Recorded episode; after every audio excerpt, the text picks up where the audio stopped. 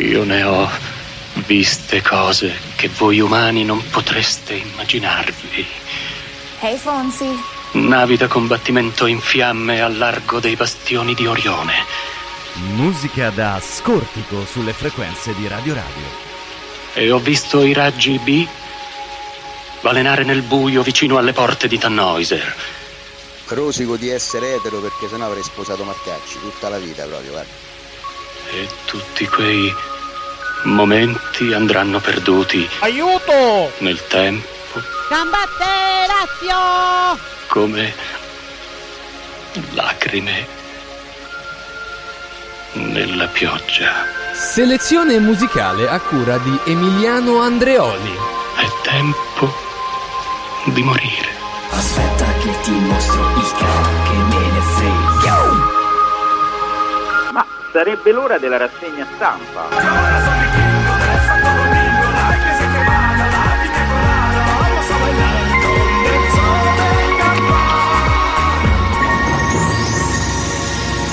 Non può piovere per sempre. Il calcio è servito.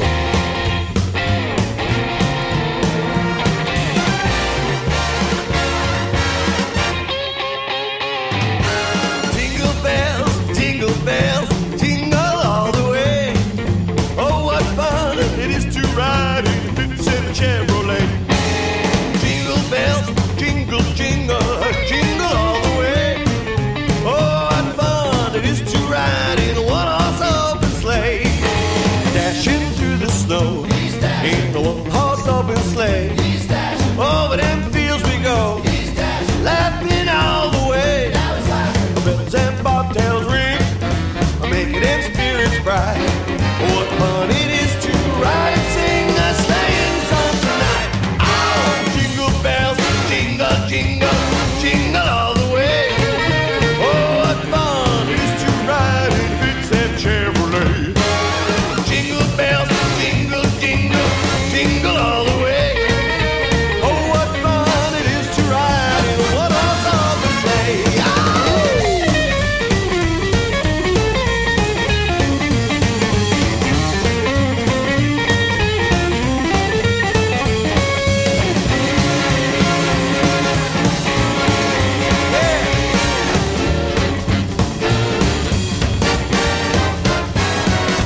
Dashing through the snow.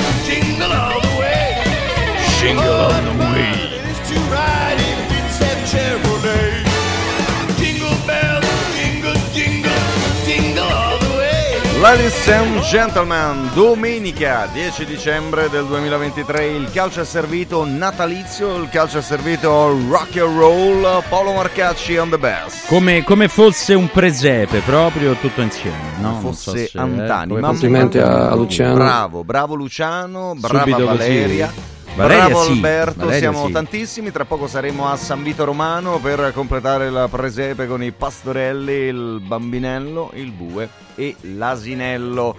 Perché oggi è una gran bella giornata con la puntata classica del calcio servito che vi ricordiamo sempre contiene tutto il palinsesto di Radio Radio, generosamente concediamo anche il resto delle trasmissioni. Così, ma perché è Natale? Perché è Natale, perché no. È Natale. Lo facciamo anche 4 stagioni, ma a noi piace così, tutto gratis al resto dei colleghi e delle colleghe. Et amore dei, questo sì. È importante perché insomma la protezione delle sfere celesti è... Bam! Sì, così.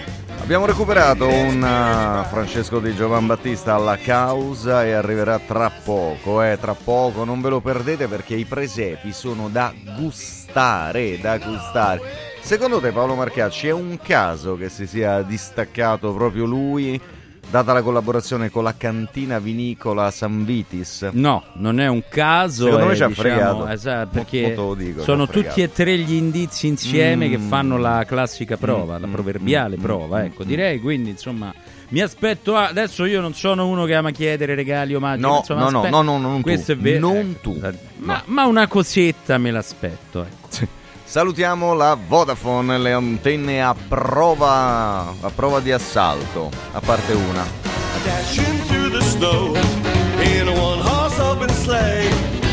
Lo spirito del Natale alberga anche da Policoro, provincia di Matera. Che meraviglia! Perché da lì ci saluta Carlo. Ciao Carlo, sei stato più rapido stamattina al calcio è servito. Tanto leggo nella messaggistica precedente l'ottimo Raucci che ci ha preceduto dal vivo, pensate, sì, totalmente questo, dal vivo. Infatti mi sono fatto fare l'autografo. Gli hanno chiesto Billie Jean, che credo non avesse mai messo Billie Jean lui, veramente.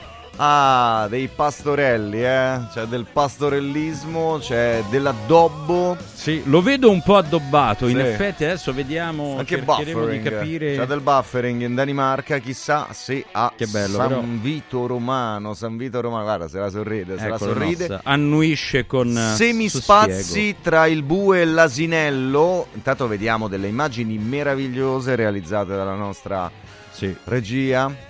Video? No, Pastorelli in pressing, vedo anche lì alle sue spalle. Adesso poi ci sono anche dei magi posizionali. Francesco Di Giovan Battista, analisi tattica del presepe 2023.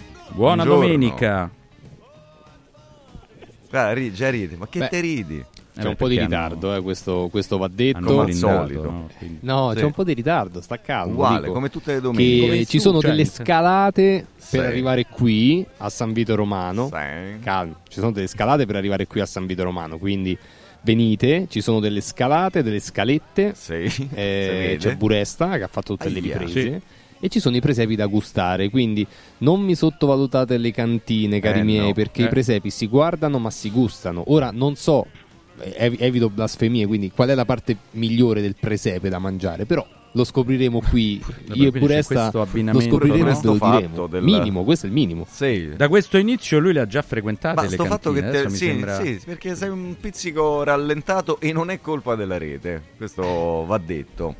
Un presepe da gustare, bello, un po' grigia la giornata, colpa però... È colpa proprio della rete, invece della rete, è Vodafone che ha, ma t'abbassa la palpebra, cioè Vodafone t'abbassa la palpebra. Questo stai a mezz'asta la mente, non sapevo che il segnale sai, lo sanno tutti, meglio la palpebra a mezz'asta, ti fa calare quella, comunque detto questo. Comunque è San Vito stessa che è un presepe, perché stiamo vedendo le immagini. Ripercorrere le cose, sempre meglio. Ti stiamo invidiando in questo momento. Molto, molto bella questa immagine dall'alto. Il drone di Buresta che va a braccetto con l'Albatros di solito. Oggi credo siano entrambi a San Vito, no? E vagli a dare torto, perché insomma per una volta... Sì, guarda, erano insieme, hanno fatto il giretto, tutte e due, poi una ha riportato notizie e l'altra ha riportato immagini, quindi vanno... Più o meno vanno d'accordo, questo lo dobbiamo dire, non sempre, perché a volte si sono un po' presi all'interno di questo bellissimo borgo medievale, però generalmente vanno d'accordo. Ma facci capire soprattutto una quando vanno alla cantina San Vitis, perché lì Francesco, cioè facci capire sia storia della cantina. Quando ci si va in cantina, quando ce la fai vedere?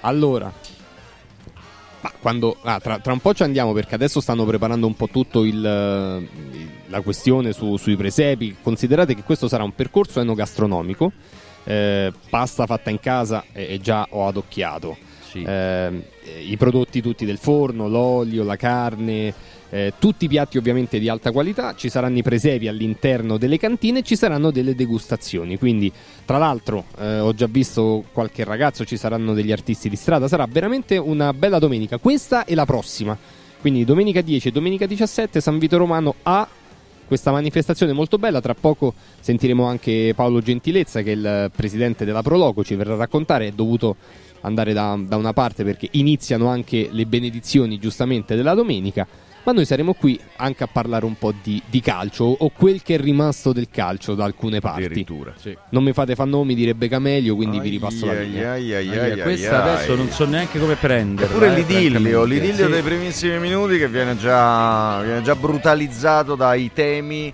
e da tutto quel che tratteremo in questa meravigliosa mattinata in connessione con San Vito Romano e con i presepi da gustare. Per me, Francesco, un paio sei già magnati. No, io credo di sì, anche più che magnati, bevuti, secondo me, da quello che ho così.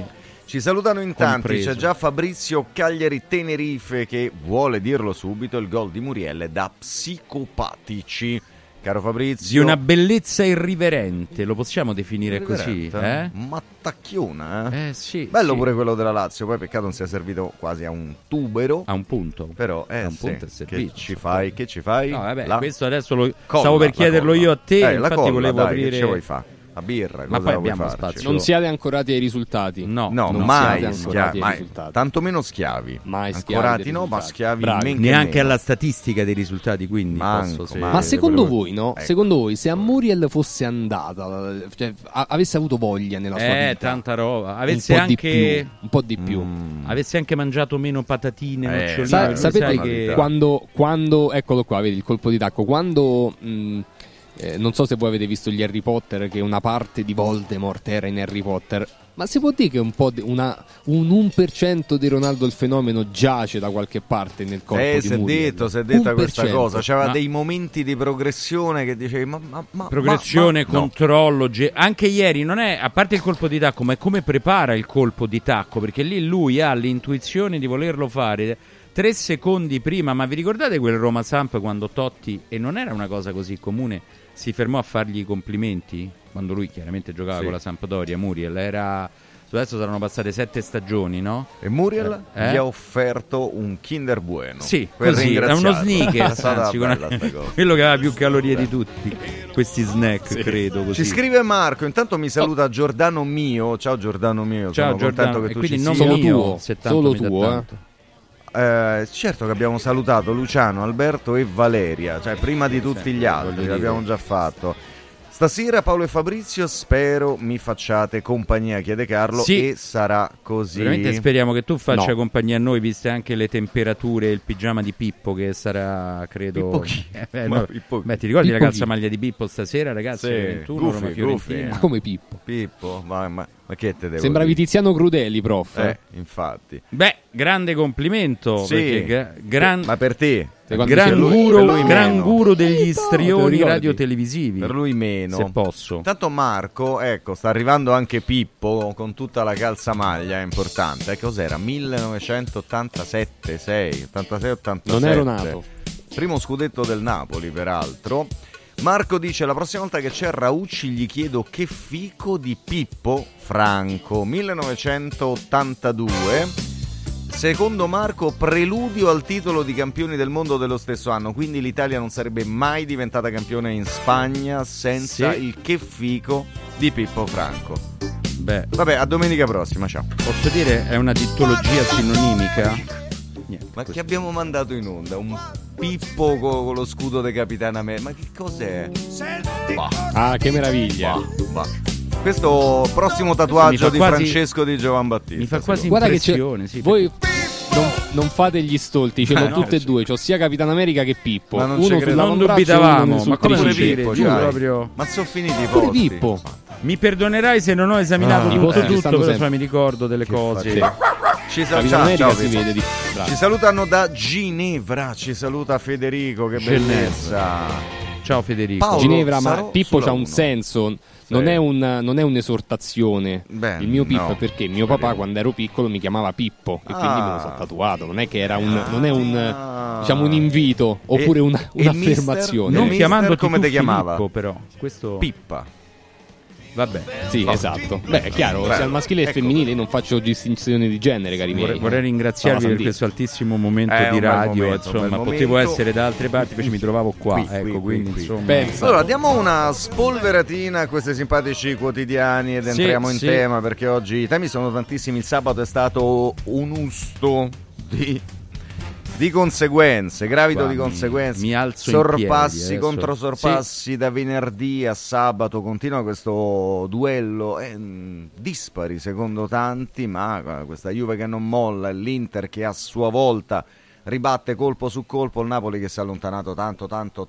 Albertino ci manda in sovraimpressione una classifica in cui si vede Inter 38, Juve 36, il Milan sconfitto a Bergamo all'ultimo momento. Ecco, là iniziano i problemi della Serie A col Milan a 29, che poi nel senso che la forbice tra le prime due e la terza che annaspa, continua ad annaspare. Se parlavamo prima di Muriel, c'è un range di ciao, capito, un po' è un bacio a Lucia Blini proprio tra la seconda e terza Lucia in classifica. Blini sempre, beh, era una citazione Blini, del Piccinini di Perroni, cara, chiaramente. Sì, ma mi ricordo proprio a parte Lucia Blini proprio in comunque, prego. Sì, la gran sacerdotessa del per quanto, diciamo, per quanto ti riguarda.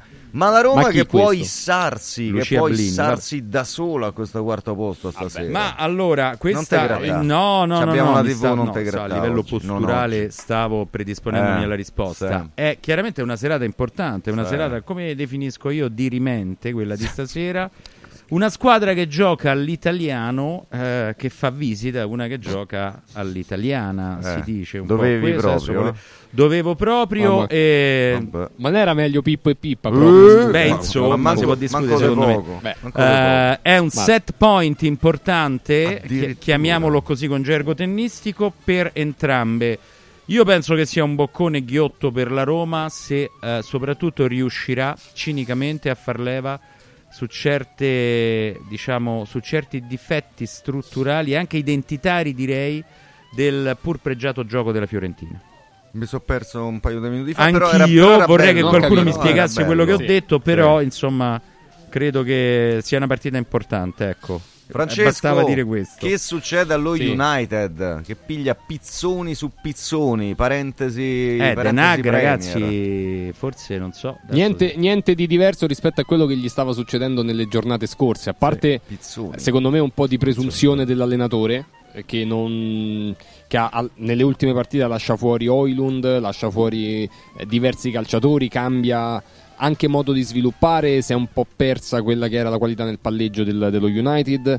C'è un ragazzo che è in estrema difficoltà come Andrea Onana, ma io credo sia entrato proprio in un loop dal quale è difficile ritirarsi su, perché a volte non è colpa sua, a volte però sembra proprio quasi farla apposta. E ieri la stessa cosa, su un paio di gol di indecisione. Per fortuna dello United, tra virgolette, il quarto gol è stato annullato per dal VAR, altrimenti sarebbe stato 4-0 per il Bournemouth. Che attenzione, perché è una squadra che quest'anno sta mettendo un po' in difficoltà. E senza Vigna, poi dico io, senza Vigna, esattamente, però con Kluivert, vedi, quindi c'è un filo rosso che torna. Quanta umanità. Complimenti vivissimi, soprattutto per le partite in casa, ma per tutto il campionato che sta facendo a Unai Emery, perché l'Aston Villa non solo gioca bene, non solo ha un'identità, ma fa pure i risultati, che purtroppo per tutti sono la cosa più importante. Quindi bravo perché fa i risultati, ma ancora più bravo perché questa squadra ha un'identità. Non è un'identità iperoffensiva, ma è un'identità nella quale tutti i giocatori si ritrovano.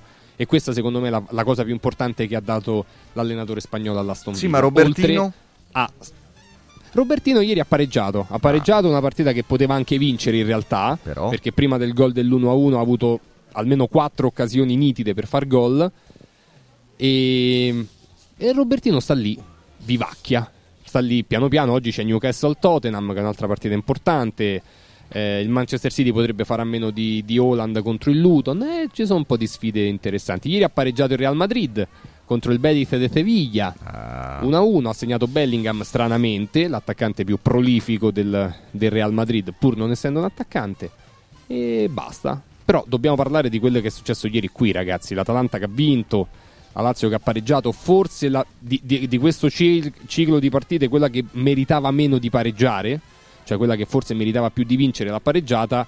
Però io continuo a pensare che questa Lazio qui non sia guarita per niente. Beh, a livello Lazio di gioco, forse è il caso di cominciare a dire che questa Lazio qui è la Lazio 2023-2024, invece ad aspettare una svolta che dopo 15 di campionato, 5 di Champions, una di Coppa Italia, soltanto in pochi e determinati tratti ha mostrato quello che secondo molti, secondo un po' tutti, è la potenzialità della squadra. Ma se la vedi 10% delle volte, forse è anche il caso di farci pace con la dimensione di quest'anno. Perché in Europa l'è riuscito? Perché sono autopreparanti quelle partite. Ecco, sì, no, stavo per dire, ecco, per chiedere, approdare a quella soglia di concentrazione, questo sì. Ma può essere il 100% della motivazione della risposta questo? No, 100% non è mai un aspetto componente. Però però sulla motivazione da auto, preparazione dell'impegno... Sposta tanto. Dell'anno, dico una banalità, una delle tante, nel corso dell'anno incontri molte più Verona, Sassuolo ed Empoli che... e la classifica lo testimonia lì perfettamente. Scusa, perché... Renzo, però poi le colpe vanno distribuite. È certo che sì. Cioè le colpe, oppure le problematiche, le ragioni, ecco, diciamo, non chiamiamo, no? Le colpe. Le ragioni, sì, esatto, di questo inizio di stagione, credo il peggiore dal 2015-2016.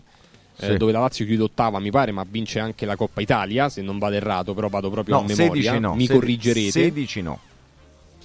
15, 14-15 possibile. 14-15 finale contro la Juve, doppio palo di Djordjevic, ok, ma persa. Quella della finale, brava, esattamente. Allora qualche anno dopo. Comunque è un inizio di stagione brutto, sì. Brutto, e bisognerebbe andare a scavare proprio nelle cause, perché se ne dicono tanto, ognuno si porta in groppa la sua ragione. Chi dice il mercato è arrivato tardi, chi dice Sarri, chi dice perché non c'è Tare, chi dice perché i giocatori, chi dice Milinkovic, Savic. Io sai che non credo a nessuna di queste ipotesi qua, Renzo, nessuna. Addirittura nessuna? Il mercato fatto tardi perché... Cioè, nessuna. Io credo ci sia una concatenazione di eventi, sì, che portano un po' ad una prevedibilità della Lazio, perché se voi vedete lo spartito, l'idea è sempre la stessa, è molto codificata, e lo sapete da che cosa si vede, non tanto dagli stessi movimenti quanto dalle stesse occupazioni. Voi non troverete quasi mai dei giocatori in occupazioni di spazi diverse da quelle canoniche, che il concetto vuole la palla sui piedi, no? Ora non è un giacuzzo, sì, ecco, da lì poi si parte al movimento che è poco, al fatto che se gli esterni non ti fanno la differenza in area occupi poco. Il gol della Lazio è un gol che la Lazio dovrebbe poter ripetere non come gol ma come occasioni tutte le volte, sì, che arriva davanti all'area di rigore avversaria, con almeno 3 giocatori a occupare, ma l'area di rigore a volte è scarna.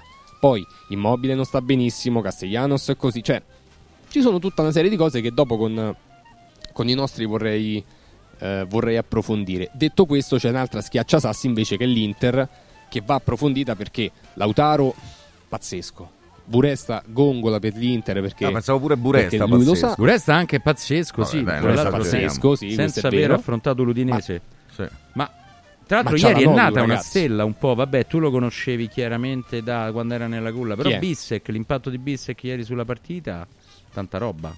Allora Bissek, beh sì, Bissek è un titolare della nazionale tedesca under, tra l'altro nella nazionale gioca a 4 e si trova male, perché lui nell'Araus giocava proprio così, sì, come gioca adesso. Ieri a 3, terzo, forse, e ha qualità per andare a fare migliore, all'interpretazione che vuole Inzaghi.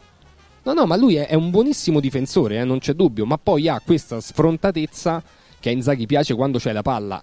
Il campionato danese non è il campionato italiano, aveva bisogno di tempo, però è un difensore sul quale l'Inter può fare affidamento nel momento in cui mancano i totem, perché se c'è Pavard gioca Pavard, se c'è Acerbi gioca Acerbi, se c'è Bastoni gioca Bastoni. Però Bissek è uno che è abituato a un certo tipo di idea, di attacco in avanti, di chiusura con delle distanze sul quinto, di corridoi che possono essere occupati. È un giocatore che quelle cose lì le ha fatte sempre, ce l'ha nel DNA, quindi è un difensore sul quale l'Inter può fare affidamento. Poi l'ha pagato 7 milioni, insomma, non è che ha depauperato un patrimonio economico, anche finanziario, no? Quindi. E allora, Francesco, tu riprendi la linea quando arriveranno i primi ospiti, perché vediamo in comunicazione interna che tra poco ce ne saranno tanti importanti. Dal sì, 10:30 avremo il sindaco. Allora facciamo un giro sui quotidiani, un bel giretto sui quotidiani, una panoramichetta, sì, in attesa, no? Sarebbe quasi ora della panoramichetta. Corriere dello Sport. Cominciamo così, con un taglio centrale, spinti giù, altra delusione, la Lazio non va oltre il pari con la Verona 1-1, Zaccagni di tacco, il VAR toglie l'1-2 e Sarri protesta. Il tecnico si lamenta per il gol annullato a Casale al 74esimo, attacco all'arbitro Airoldi, pesa anche il rosso ritardato per Duda. Mercoledì c'è l'Atletico con... eccola, vedi che arriva pure oggi. Oggi speravo che...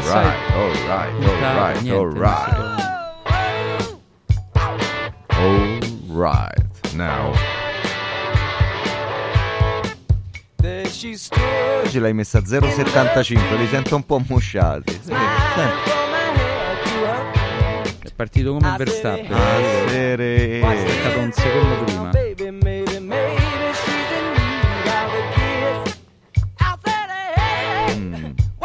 Rauco, fatto tardi ieri, Mr. Free.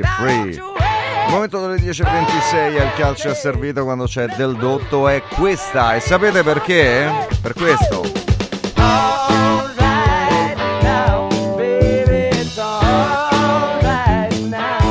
All right now, quando c'è il calcio è servito, e questa micro rassegna stampa di oggi. Manuel ci scrive, ci dice che siamo troppo sofisticati nel parlare di calcio. Io un po' di A lui piace Mourinho col GN, Ancelotti e Klopp.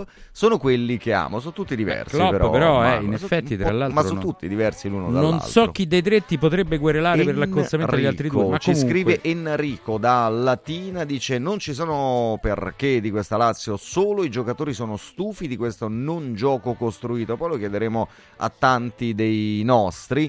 Fabio, altro Fabio però, che ci dice Mourinho che critica Mourinho come lo avete visto, e parleremo anche di questo. Gin Tonic, che finisce col K tipo Diabolic, sì, però non ruba, o Paperinic anche, beve, no? Ti dico, sì, è vero.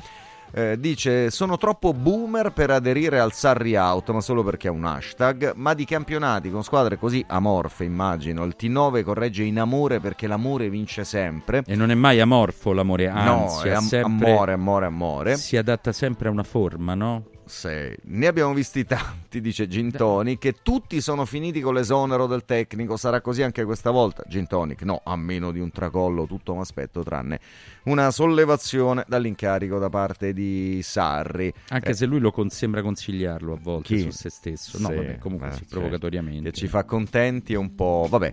Dopo le farneticazioni dialettiche di Mutti, chiede Andrea, tuo figlio peraltro, sì, nel pre e post Sassuolo mi sono preso una settimana di pausa dalle vicende romaniste, mi sono perso qualcosa? Devi restare bisogna chiedere agli ufficiali della procura, tra l'altro, a parte, e bisogna aspettare il 2024 per le determinazioni.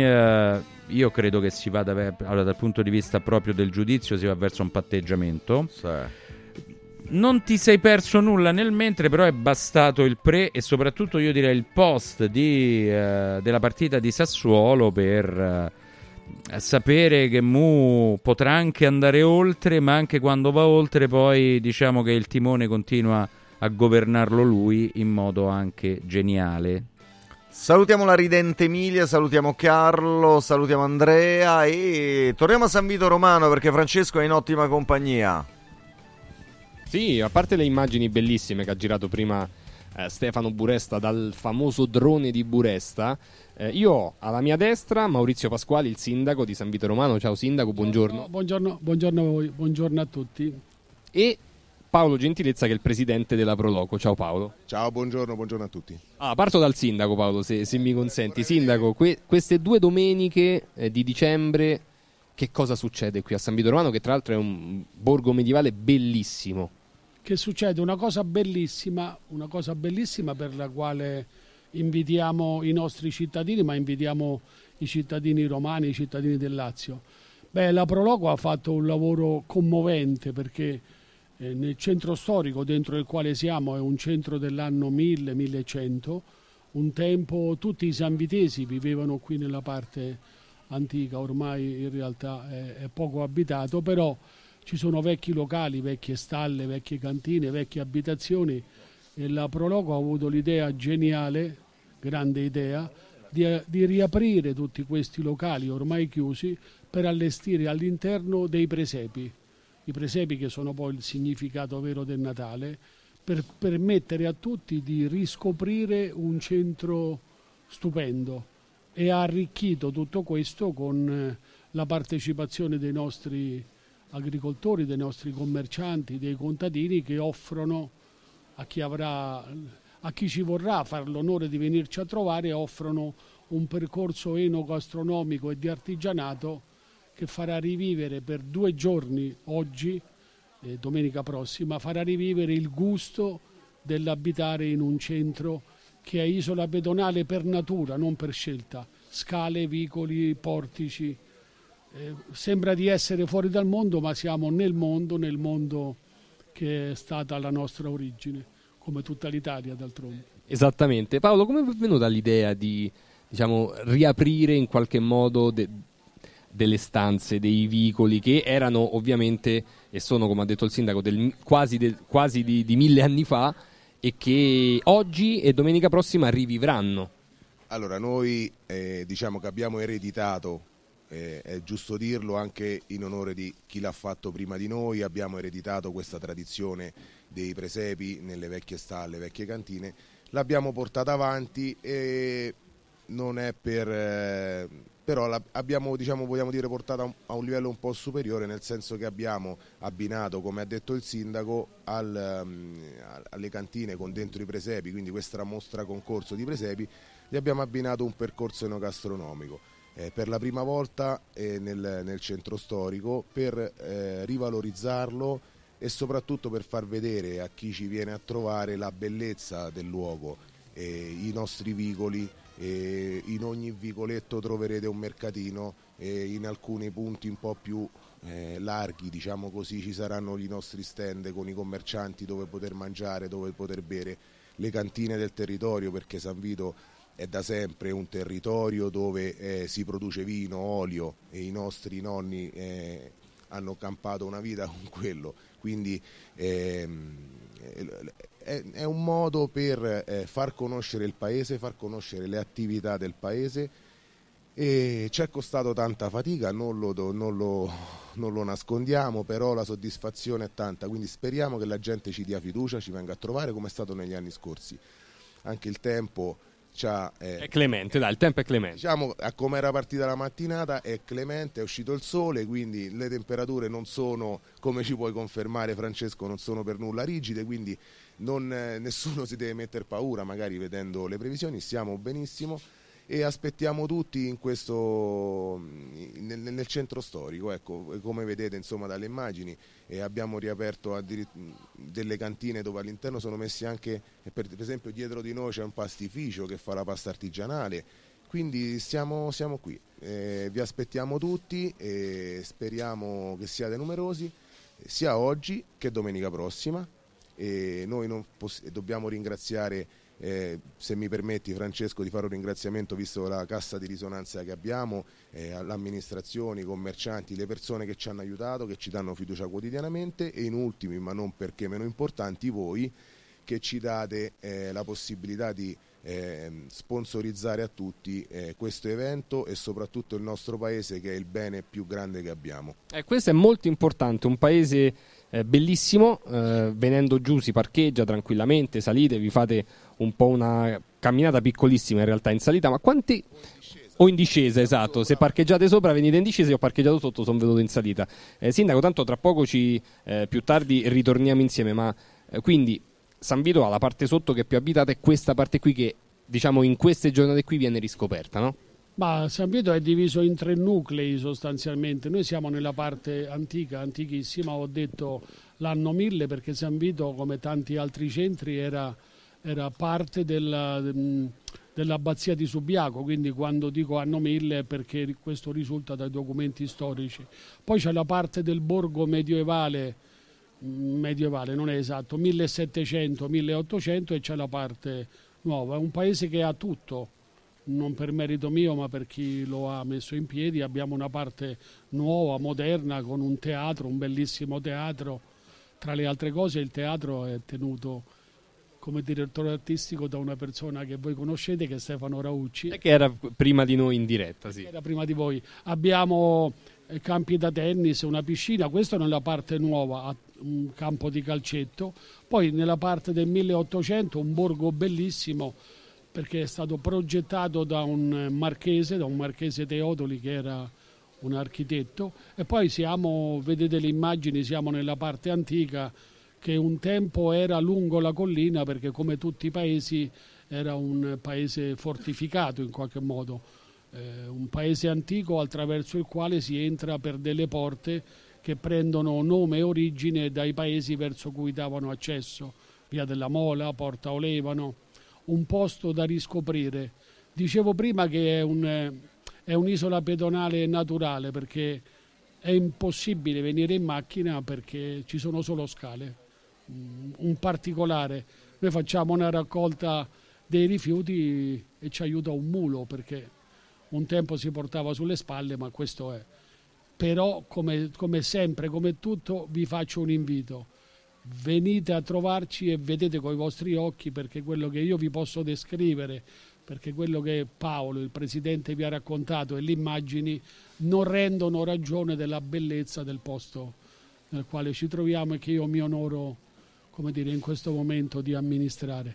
I ringraziamenti che faceva Paolo, i ringraziamenti devono essere, vedo qualcuno che mangia già, i ringraziamenti sono un abbraccio a tutti i volontari che hanno lavorato per giorni e giorni con fatica, questo sali e scendi per le scale, basta dimenticare una cosa in alto che si deve risalire col fiatone, ma voi lo farete con calma, gustando tutto ciò che è pronto e avrete il piacere poi di degustare i 1000 prodotti buoni che la nostra terra e l'intelligenza dei nostri artigiani e agricoltori vi offriranno. Da mangiare, da bere e da vedere, presepi da gustare qui a San Vito Romano. Io vi ridò la linea e più tardi col sindaco e con Paolo faremo un altro punto della situazione. Già arrivano persone e questo mi fa piacere. Renzo, Paolo, ci torniamo Eccoci. Tra pochissimo con grande piacere. Chiudiamo al galoppo la lettura dei titoli. C'è uno stretti a Mu nel taglio alto del Corriere dello Sport. Stadio Roma sfida Champions alla Fiorentina alle 20:45. C'è in palio il quarto posto in classifica.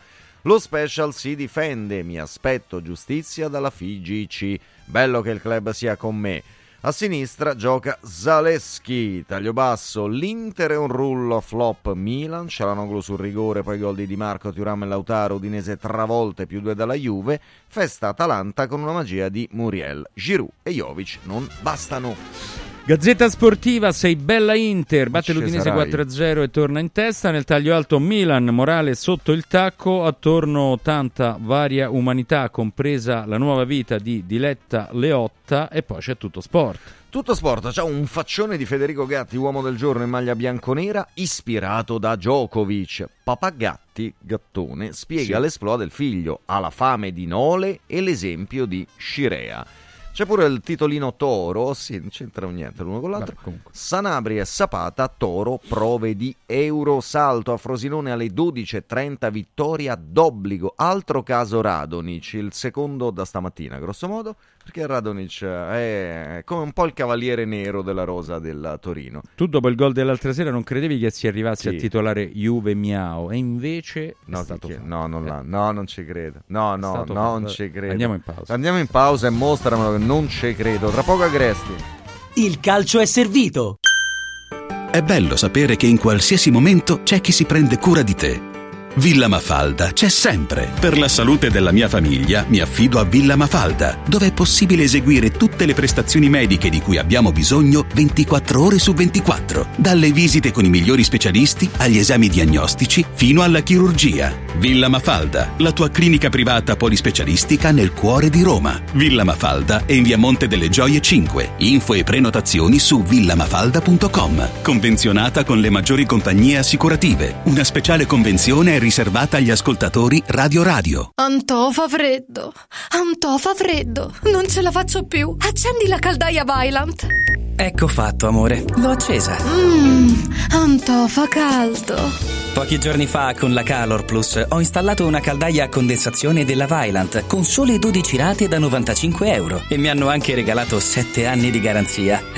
Con questa caldaia mi sto togliendo tante soddisfazioni. Fallo anche tu con la Calor Plus. Chiama subito lo 06 86 21 3671. Antò. Ciao nonno, come stai? Molto meglio. Con la Stuoia Biofarmantalgic Plus tutti i miei dolori articolari sono spariti. Te l'avevo detto. Grazie alle proprietà antidolorifiche e antinfiammatorie della Stuoia Biofarmantalgic Plus, anch'io sono tornato ad allenarmi. Allora organizziamo subito una partita a calcetto. La Stuoia Biofarmantalgic Plus è un toccasana per chi soffre di infiammazioni articolari e muscolari. Agisce a livello cellulare durante il sonno in maniera del tutto naturale, non invasiva e autonoma. Chiama subito l'800 82 66 88 o vai su stuoiantalgica.com e regalati il benessere. Hai l'assicurazione in scadenza? Chiama Mondopolizza. I migliori prodotti assicurativi al prezzo più basso del mercato grazie agli accordi con le primarie compagnie assicurative. Assicurazioni RCA, casa, infortuni, per professionisti, soluzioni eccezionali su misura per te. Per ricevere un preventivo chiamalo 06 55 76 903 o direttamente sul sito mondopolizza.it. Mondopolizza, la migliore consulenza assicurativa. Un Natale da favola da Mauris, i grandi magazzini italiani del risparmio. Super prezzi fino al 14 dicembre. Hightech, scopa elettrica ricaricabile, €64,90. Filo 100 luci LED, vari colori, €3,30. E tante altre offerte su detersivi, profumeria, casalinghi, giocattoli, pet care e tanti articoli per il Natale ai prezzi più bassi d'Italia. Cerca il Mauris più vicino a te su mauris.it. I numeri 1 del risparmio anche a Natale. Il tuo regalo di Natale è da Valentino, concessionaria Volkswagen. Polo, Taigo, T-Cross, T-Roc in pronta consegna, scontate fino a €5.000 e supervalutazione permuta. E su usato certificato e selezionato di tutte le marche garantito fino a 36 mesi, a Natale fino a €2.000 di sconto. Il tuo regalo di Natale è da Valentino, concessionaria Volkswagen. In via Tiburtina 1097, via Tuscolana 1233, via Prenestina 911, via Paesiello e Largo Lanciani. ValentinoAutomobili.it.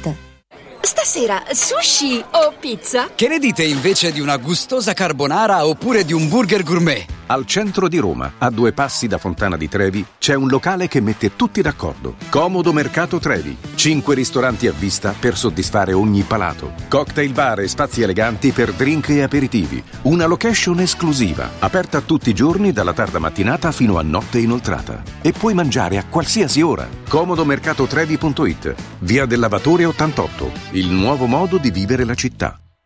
Modoal a dicembre ti regala gli interessi. Acquista entro il 31 dicembre i tuoi nuovi infissi Sciuco e potrai avvalerti del pagamento in 30 mesi fino a €10.000 senza interessi. Modoal, è bello godersi la casa con te. Richiedi subito un preventivo su modoal.it e approfitta dei bonus. Modoal ti augura buone feste. Con Eurobet.live scoprite i risultati in tempo reale, le statistiche sulle partite e sui marcatori. Restate sempre aggiornati per non perdervi nulla. Con Eurobet.live accendete la passione per il calcio.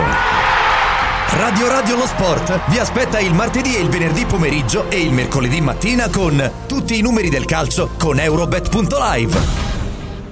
Il calcio è servito.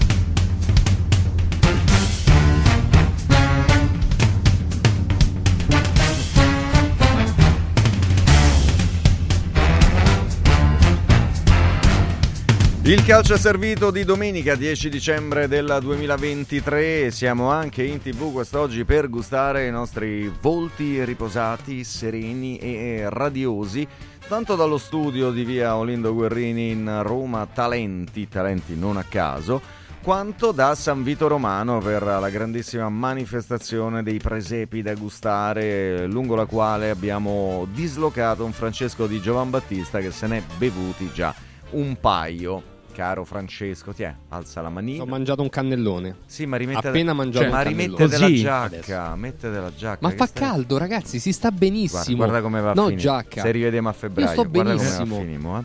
Guarda, io mi sta facendo impressione così questa inquadratura. Adesso non so se guarda, posso vi dico il mio segreto. Ho la maglia termica sotto. Ecco perché. Vabbè, già allora, se avessi avuto la maglia termica ci avrei avuto il giacchetto, insomma. Anche è un po' tecnica. No, perché mi avevano spaventato. Oh, guarda che fa freddo, mettetemi. Invece no, fa caldo. Invece si sta alla grande. Ti ricorderemo con queste tra parole. Tra poco arriva pure Raucci, Raucci per sposta la brina dalle spalle, ma per il resto credo tu abbia ragione. Lo sai chi c'è con noi, caro Francesco? Secondo me lo puoi intuire. Stefano Agresti, vice direttore della Gazzetta dello Sport. Buongiorno e buona domenica. Ciao ragazzi. Ciao Stefano. Buongiorno. Stefano, duellone con botta e risposta, sembra diventato un incontro di box, quello in vetta alla classifica. scontro di box dove uno colpisce molto forte, molto duro, e l'altro rimane aggrappato al match da un pugnetto e basta quello, abbracciando l'avversario, cioè, quando lega il clinch, esattamente, esatto. Ogni tanto lega e cerca di risparmiarsi qualche pugno, cerca di rimanere nel match. L'Inter sta giocando un grande calcio, non c'è dubbio, gioca molto bene, sembra aver raggiunto, non dico la perfezione, ma insomma un'efficienza straordinaria. E la Juventus appunto rimane lì però aggrappata, perché ha pareggiato lo scontro diretto, perché comunque i risultati li ha ottenuti. Anche la vittoria con il Napoli è molto significativa, perché comunque ha battuto una concorrente diretta, ha battuto i campioni d'Italia. L'Inter li ha battuti 3-0, la Juve 1-0, però è lì legata all'Inter, non la molla. Ora mi sembra che possiamo dire che è praticamente diventato un duello. Se avevamo un dubbio, ieri l'Atalanta ce l'ha tolto battendo il Milan, penso, con la sconfitta del Milan credo che possiamo dire che la lotta per lo scudetto è diventata un duello, e con l'Inter che è favorita perché è più forte, però la Juve è sempre lì. La Juve che rimane lì, un po' di apprensione penso che la metta. Sì. Il Napoli ha abdicato abbastanza ufficialmente, Stefano. Il sospetto fin da inizio stagione serpeggiava, il fatto che abbiano dovuto procedere addirittura al cambio d'allenatore, ma l'impatto di Mazzarri, anche con il calendario del periodo in Italia e non solo, ha messo fine a qualsiasi tipo di velleità di difendere quel meraviglioso tricolore conquistato a maggio.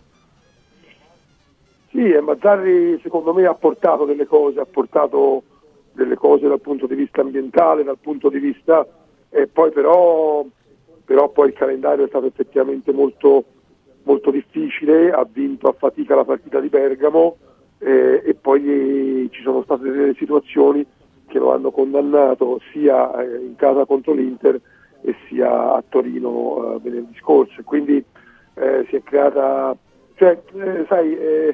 Mazzarri per rientrare in corsa doveva fare una specie di miracolo, doveva almeno non perdere le due gare con l'Inter e con la Juve, forse vincerne una delle due. Invece le ha perse entrambe non giocando male nell'una nell'altra partita, però ha buttato troppe occasioni. Cioè, se tu contro l'Inter prendi la traversa e poi dopo prendi quel gol alla fine del primo tempo da Çalhanoğlu, e poi diventa complicato. Se con la Juve sbagli un gol come quello di Kvara, e poi è difficile, Stefano, parlare dell'Inter, perché l'Inter fa il suo ormai in maniera sontuosa e senza scampo per chi si para davanti. L'Inter sta giocando, lo dicevo prima, sta giocando anche un grande calcio, sta giocando veramente molto molto bene, sembra inarrestabile. Dico sembra perché comunque c'è una squadra che è attaccata di soli 2 punti, quindi penso che abbia la possibilità ancora di rimanere. Però l'Inter gioca veramente molto molto bene, gioca un calcio che anche ieri, per carità, poi ha segnato dopo un po' con quel rigorino, lo possiamo chiamare rigorino, quello... ci può stare, diciamo, nella ci può stare, non so se ci può stare che il VAR chiami l'arbitro per un intervento del genere, però al di là di quello, cioè, avevi la sensazione che se non avessero segnato in quell'azione avrebbero segnato nella successiva, insomma, sì. Ecco perché abbiamo creato veramente tanto. È una squadra che, ripeto, che oggi sembra quasi perfetta, però tante volte abbiamo visto squadre arrivare lanciate a dicembre, gennaio, e poi perdersi, per cui è presto per dare verdetti definitivi, anche se oggi c'è la tendenza a dire: ma come fa l'Inter a perdere lo scudetto? Però aspettiamo. Non si intravede carenza strutturale, però anche in prospettiva. Questo è giusto pensare che la Juve sarà sempre lì, e se ce l'hai a un'incollatura a primavera, cioè, ti devi sempre preoccupare, no? Vista anche la questione coppe. Però dell'Inter si può dire che, diciamo, il telaio è affidabile, il motore è potente, eccetera.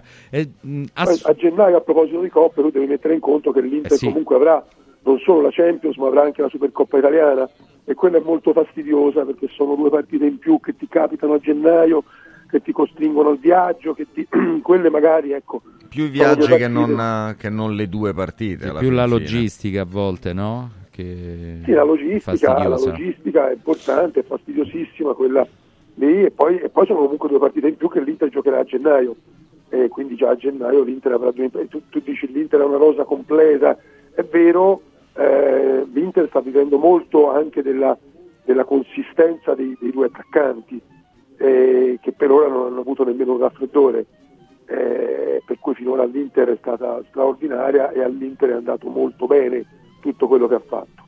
Vediamo se continuerà così. A proposito di abdicazioni, te ne propongo un altro paio. Seguiamo questo filone che hai aperto tu, Stefano, detto del Milan che deve rinfoderare i sogni tricolori, la Mission Impossible a Newcastle tra un paio di giorni, anzi mercoledì per la precisione. Come leggiamo la stagione del Milan se chiaramente Tocchino Ferro, i tifosi rossoneri, come dice Logica, non andrà bene, non si passerà al turno di Champions? Ma è una stagione che sta prendendo una piega non positiva, anche se poi alla fine il Milan è lì al terzo posto, quindi a volte ho la sensazione anche che nei confronti del Milan ci siano, e soprattutto nei confronti di Pioli, ci siano delle critiche eccessive. Pioli credo che stia facendo quello che può, ha sbagliato anche lui, sì, però mi sembra che abbia una squadra che ha delle lacune evidenti, sì. Che sono poi state amplificate dagli infortuni. Il Milan ne ha avuti moltissimi, anche in reparti nei quali poi non è così ricco, in particolare in difesa, lì dietro il Milan soffre perché sta giocando a due partite con Teo Hernandez centrale, questo obbliga Pioli a far giocare Florenzi terzino sinistro, la Florenzi è una riserva a destra, gioca titolare a sinistra, è chiaro che qualcosa concedi, no? Per forza, sì. Poi ora Jovic, capito, Jovic poi ha fatto due gol in due partite, però finora è come se tu non ce l'avessi avuto un attaccante di riserva, perché nessuno ha sostituito in modo adeguato Giroud, e quindi è una squadra che è in difficoltà. Però ti ripeto, forse qualcuno si aspettava troppo dal Milan. Il Milan l'anno scorso è arrivato quinto, non è che è arrivato primo. Non dobbiamo dimenticarlo. Anche chi non dovesse aver visto alcun fotogramma della partita, nelle pagelle di Vernazza oggi sulla Gazzetta per la linea difensiva del Milan si farebbe un'idea della fase difensiva in toto, oltre che delle prestazioni dei difensori. Beh sì, hanno giocato una partita pessima, potevano anche cadere prima, poi alla fine l'hanno rimessa in piedi. Però sì, lì sono veramente in grande difficoltà, sono in grandissima difficoltà, dato di fatto. Stefano, altra abdicazione, è il caso di dimenticarsi, la Lazio seconda in classifica, che il 3 giugno del 2023 era arrivata al miglior risultato dell'era Lotito, questo dopo qualche sporadica prestazione buona, dopo qualche prestazione di Coppa, si dice sempre adesso la Lazio può ripartire. 15 gare di campionato, media punti esterna imbarazzante, da bassa classifica addirittura, al netto di qualche recriminazione arbitrale su un paio di episodi di Verona si può discutere, per carità, ma non è quello il punto, evidentemente. No, è che la Lazio non funziona, la Lazio non riesce a essere continua, però io credo, l'ho detto anche nelle settimane passate, che a volte noi abbiamo celebrato dei risultati della Lazio come dei grandi risultati, e lo sono stati dal punto di vista sportivo, però le prestazioni erano sempre state poco convincenti, cioè o quasi sempre. La Lazio si è qualificata agli ottavi di Champions, è un risultato veramente molto importante che ti può anche aprire la porta all'ambizione magari di arrivare nei quarti se il sorteggio ti dà una mano, e quindi è un risultato veramente importante. Però come ci è arrivata la qualificazione? Ci è arrivata comunque soffrendo anche troppo in certe partite, cioè la Lazio contro il Celtic, che era virtualmente fuori, ha segnato negli ultimi 7 minuti, poi ha vinto 2-0 ma ha segnato negli ultimi 7 minuti, non ha mai convinto davvero, ha giocato poche partite veramente buone quest'anno la Lazio, penso a quella in casa con l'Atletico Madrid, ma me ne vengono in mente poche, e non so cosa sia successo. Io quando ho visto quel gol segnato da Zaccagni ho pensato che fosse cambiato qualcosa, perché io dall'inizio dell'anno che dico che a mio avviso alla Lazio mancano gli esterni d'attacco, perché l'anno scorso erano stati fondamentali e quest'anno hanno dato un contributo molto molto modesto tutti quanti. Quando ho visto quel gol che nasce a destra e che Zaccagni al rientro dall'infortunio segna con il tacco, ho pensato che stesse tornando la Lazio, perché stavano tornando gli esterni d'attacco e ho pensato che stesse tornando la Lazio, invece poi si è smarrita subito e la partita avrebbe anche potuto vincerla, forse avrebbe anche dovuto vincerla, però si è smarrita troppo presto, l'ha buttata la partita di ieri, l'ha proprio buttata. Secondo me questo è un segnale molto negativo. Già, decisamente. Che cosa succede oggi? Oggi succede che, stasera ce la raccontano Marcacci e Aspri, c'è una Roma-Fiorentina che vale tanto per entrambe, perché con lo stop del Napoli e la possibilità di accorciare le distanze sul Milan possono regalarci, in caso di vittoria dell'uno o dell'altra, una protagonista, una vera protagonista di questo campionato in ottica Champions. Con grande slancio in entrambi i casi, diciamo, è da scongiurare il pareggio all'Olimpico per le motivazioni preventive, se vogliamo, no? Beh sì, è una grande occasione per la Roma, io credo che sia veramente una grande occasione per la Roma, perché poi sì, la Fiorentina, io francamente non so se la Fiorentina ha la struttura per rimanere lassù, la Roma sicuramente sì a mio avviso, quindi questa è una grande opportunità. Se la Roma vince, la Roma si lancia veramente nella corsa alla Champions, che poi è una corsa alla quale la Roma non può non partecipare,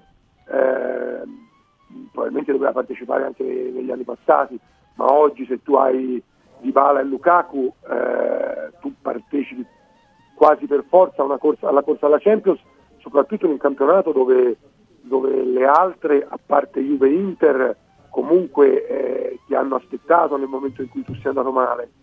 Quindi ora la Roma è lì a tutti gli effetti e io credo che stasera abbia veramente un'occasione straordinaria, perché la Fiorentina è una squadra troppo strana, dai, la Fiorentina è una squadra non affidabile, è una squadra che ha un rendimento ormai da anni alterno, ha un allenatore che la fa giocare bene ma poi non capisci mai chi fa giocare, ne cambia 6-7 a partita, non lo so, io francamente credo che la Roma abbia una solidità e una struttura tecnica diversa rispetto alla Fiorentina e quindi penso che, al di là della partita di stasera, penso che la Roma debba lottare per entrare in Champions. La Fiorentina lo vedo più difficile. Beh, è vero, anche perché diciamo la Roma, insomma, prima si tentava l'analisi preventiva, dovrebbe essere in grado stasera di far leva su alcuni difetti strutturali, no? Della Fiorentina, e credo che Mourinho su quello abbia preparato la partita soprattutto. Penso di sì, la Fiorentina dietro non dà garanzie, con Dybala e Lukaku tu puoi sfruttare queste debolezze della Fiorentina, poi è vero, è una squadra che davanti ha del talento, ha della velocità, ha sicuramente una preparazione tattica che le permette anche di giocare in certi momenti molto bene, però poi ha due centravanti che non segnano, o segnano su rigore o segnano un gol in Coppa Italia contro il Parma, però insomma non segnano, è una squadra che ha, secondo me, ti ripeto, ha scarsa continuità e poi ha effettivamente questi difetti sui quali la Roma può sfruttare, a cominciare da quelli difensivi. Si parla di Milenkovic anche come di un possibile obiettivo di squadre importanti, si è parlato di lui per il Napoli, si parla di lui per la Roma. Io ero convinto fino a un paio d'anni fa che Milenkovic fosse potenzialmente un grande difensore o un difensore eccellente, ora non sono più così convinto. Mi sembra un difensore che sbaglia sempre troppo, questo lo dico anche in prospettiva di mercato, no? perché forse se è ancora alla Fiorentina un motivo c'è. Ricorda Ibañez, diciamo la versione più discontinua di Ibañez da un certo punto di vista? Può essere, sì, forse sì, perché è uno che in certi momenti ti dà la sensazione di avere dei grandi colpi, e forse li ha, e probabilmente li ha, come a mio avviso li ha Ibañez, e poi però ha dei passaggi a vuoto che sono incompatibili con un difensore di una grande squadra. Francesco da San Vito Romano per Stefano, prima di salutarlo. Oh, Stefano, invece volevo chiederti, rispetto a tutto questo, la partita tra il Milan e l'Atalanta, vinta in quel modo con il gol bellissimo di Muriel, partita dove ci sono state occasioni da una parte e dall'altra, quindi è stata una partita molto aperta, dice anche altre cose, oltre al fatto che il Milan difficilmente potrà arrivare a competere per lo scudetto, Stefano? Cioè, ci sono altre variabili che tu puoi mettere in campo in relazione al risultato della partita che abbiamo visto ieri pomeriggio? Ma altre variabili, sai, l'Atalanta è una squadra che quest'anno un po' dal punto di vista del percorso, mi sembra, parlavo ora della discontinuità della Fiorentina, e l'Atalanta mi sembra che sia più o meno quella, cioè tu hai a volte la sensazione di avere una squadra che possa lottare per entrare in Champions e magari possa anche riuscire a centrare l'obiettivo, come ha fatto tante volte in passato, e poi però l'Atalanta si smarrisce incomprensibilmente in partite che invece le dovrebbero essere più semplici, contro squadre anche piccole, cioè l'Atalanta ha battuto il Milan con assoluto merito, ma pochi giorni fa è stata travolta da una squadra secondo me forte, ma comunque che non è così superiore all'Atalanta come il Torino, cioè il Torino ha dominato con l'Atalanta, e questo per merito del Torino ma anche per il merito dell'Atalanta, e poi ha lasciato punti contro squadre meno forti, e quindi credo che l'Atalanta per lottare, guarda, questo è un campionato mi sembra abbastanza strano nella lotta per la Champions, perché se tu togli Juve e Inter, poi non c'è una squadra che ti dà la consapevolezza, l'idea di dire questa nelle quattro arriva per forza. Cioè, l'anno scorso tu avevi il Napoli che volava, la Lazio che avevi capito presto che sarebbe arrivata lassù, ma sapevi anche che l'Inter non sarebbe mai uscita dalle quattro per la Champions, e invece quest'anno quali sono le due che si aggiungono a Juve e Inter? C'è qualcuno che ha una certezza su una squadra che alla fine entrerà per forza nelle quattro? Ma io no, francamente, mi sembra che, cioè, uno può dire che c'entra il Milan e il Napoli, ma ci può entrare benissimo la Roma, ci può entrare l'Atalanta, forse ci può entrare la Fiorentina, per cui mi sembra che lì veramente ci sia una lotta anche appassionante da un certo punto di vista, però tra tante squadre imperfette. È vero. Stefano, grazie e buona domenica. Grazie a voi ragazzi, buona domenica. Ciao Stefano. Ciao, ciao. Stiamo per aprire la pagina biancoceleste a San Vito, vedo che la maglia termica di cui qualcuno si era fatto gran vanto sta sempre lì, ma ci abbiamo rimesso una giacchetta. Forse ci hanno messo le statuine sopra e abbiamo rimesso la giacchetta, no? È un chiacchierone. Questioni familiari, lasciate stare. Beh, giustamente. No, questioni private. Vai bene, detta così, accappati. Sì, accappati è importante. Abbiamo sentito. Coprete. Abbiamo sentito i Zampognari e la banda. Sì, sono andati non so dove adesso. Sono spariti. Stanno suonando per tutte le vie. E so tante, le vie sono commovente, tante, tra un po' torneranno. Così come con molto un regalo per il prof Paolo Marcacci. Bello. Davvero? Che non merita. Andiamo alla break, rientriamo con la pagina Lazio e aspettiamo il regalo per Paolo Marcacci, che è questo. Però mi preoccupo, non so perché. Il calcio è servito. Casa e beni aziendali pignorati, usura, anatocismo, cartelle esattoriali, accordi con la banca o con la finanziaria. Ah! Basta incubi, chiama Sdebitop, il top del gruppo Sdebito. Avvocati e consulenti esperti ti aiuteranno a uscire dalla crisi e a risollevare la tua attività. Sdebitop si rivolge a privati, imprenditori e aziende agricole. Sdebitop ha sedi in tutta Italia. Chiama ora 850 60 30 o vai su sdebitop.it. Sdebitop, il top del gruppo Sdebito. Il tuo regalo di Natale è da Valentino, concessionaria Volkswagen. Polo, Taigo, T-Cross, T-Rock in pronta consegna, scontate fino a 5.000 euro e supervalutazione permuta. E su usato certificato e selezionato di tutte le marche, garantito fino a 36 mesi, a Natale fino a 2.000 euro di sconto. Il tuo regalo di Natale è da Valentino, concessionaria Volkswagen. In via Tiburtina 1097, via Tuscolana 1233, via Prenestina 911, via Paesiello e Largo Lanciani. ValentinoAutomobili.it. Il Natale è d'oro da Universo Oro. Se vuoi vendere il tuo oro, questo è il momento giusto. Universo Oro ti offre una quotazione straordinaria a partire da €41 al grammo. €41 al grammo netti, senza commissioni, con pagamento immediato. Ottieni il massimo. Scegli Universo Oro, dove il Natale è d'oro. 800 13 40 30. Universo-oro.it. Guarda, anche qui una ravioleria Dumpling Bar. Ormai le trovi in tutta Italia. Entriamo, il pranzo è servito. Sono buonissimi, di qualità e pluripremiati. Eh sì, grazie al franchising 2.0 del Dumpling Bar anch'io ho potuto aprire la mia ravioleria. È facile, completamente gratuito. Include formazione dello chef Gianni Catani, rinnovo di menù periodico, scelta e addestramento del personale, pubblicità. Ho chiamato il numero 344 06 58 913 e il mio sogno si è realizzato. Chiama anche tu o vai su dumplingbar.it. Il panettone 2023 di Radio Radio è Panzini, selezionato dal Gambero Rosso tra i migliori panettoni artigianali d'Italia del 2022. Il panettone Panzini è a lievitazione naturale in 7 gusti, uno più buono dell'altro, una vera gioia per il palato, da condividere durante le festività natalizie. Acquistalo subito su radioradioshop.it o al 348 59 50 222 e scopri anche i torroni e i pacchi regalo. Panettone Panzini, per un Natale di qualità.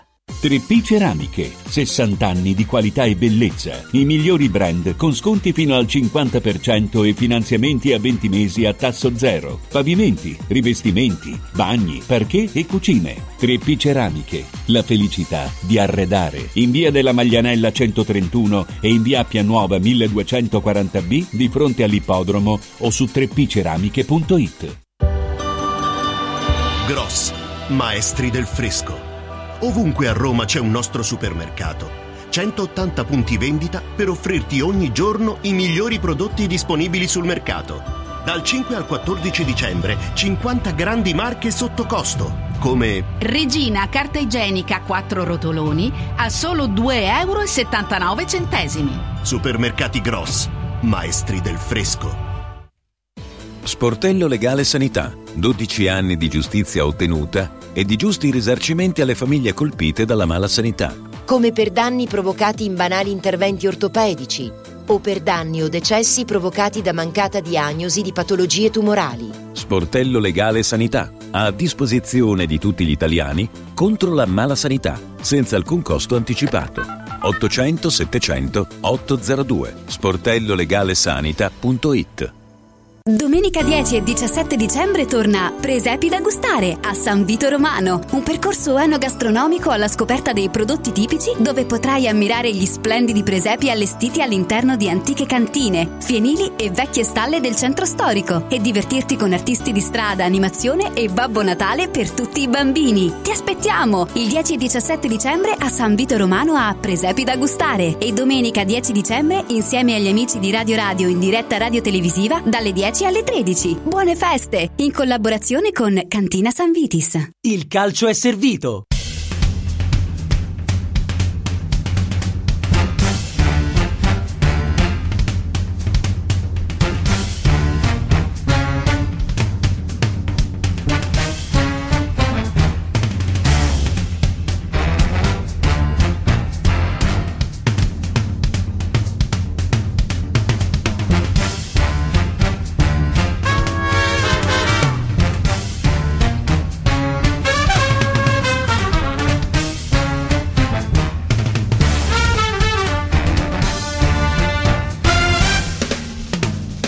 Calcio è servito di domenica 10 dicembre del 2023, che arriva all'indomani della gara della Lazio in quella della Bentegodi di Verona, gara riguardo la quale andiamo a parlare con 2 ospiti. Siamo sempre contemporaneamente in collegamento audio-video con l'assolatissima San Vito Romano, con Francesco Di Giovanbattista per i presepi da gustare. Tiè, io ho gustato già un cannellone, ve l'ho già detto. E non gustavo, perché uno? Sono buoni. Uno perché erano le 10:40 e anche perché era un cannellone. Poi, già di per sé, quindi sì, era un cannellone, sì. Cioè era buono, col tartufo, tanta roba pure. Roba, amici miei. Chissà quanta invidia, chissà quanta quasi invidia, un brunch praticamente, da parte di Luigi Salomone, che avrebbe mangiato un cannellone solo a quest'ora. Luigi, bentornato. Buongiorno. Buongiorno a tutti. Beh, insomma, anche due, anche appunto, cioè conoscendoti un minimo proprio. Sì, sì, sì, poi. Ma per l'armonia, devo stare attento, no? Per questioni anagrafiche, però sennò mangerei qualsiasi cosa io. Ma il numero pari era una questione d'armonia, mangiarne due, uno che vuol dire manco capisci il sapore. Allora dispari come i tatuaggi, arriva al terzo, così. Beh, quello subito dopo il ragionamento arrivava. A livello dei figli, infatti, sto a tre. Bravissimo. 3 e multipli di 3, importante sta cosa.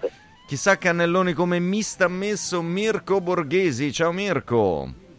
Ciao Enzo, buongiorno a tutti. No, io non sono un grande fan.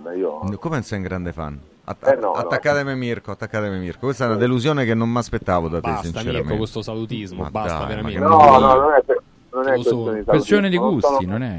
È questione di gusti, però ti devo dire che a casa, insomma, li vendo per casa, va bene uguale. Ma che fa, l'appendi? Ma non sono ninnoli, vanno mangiati.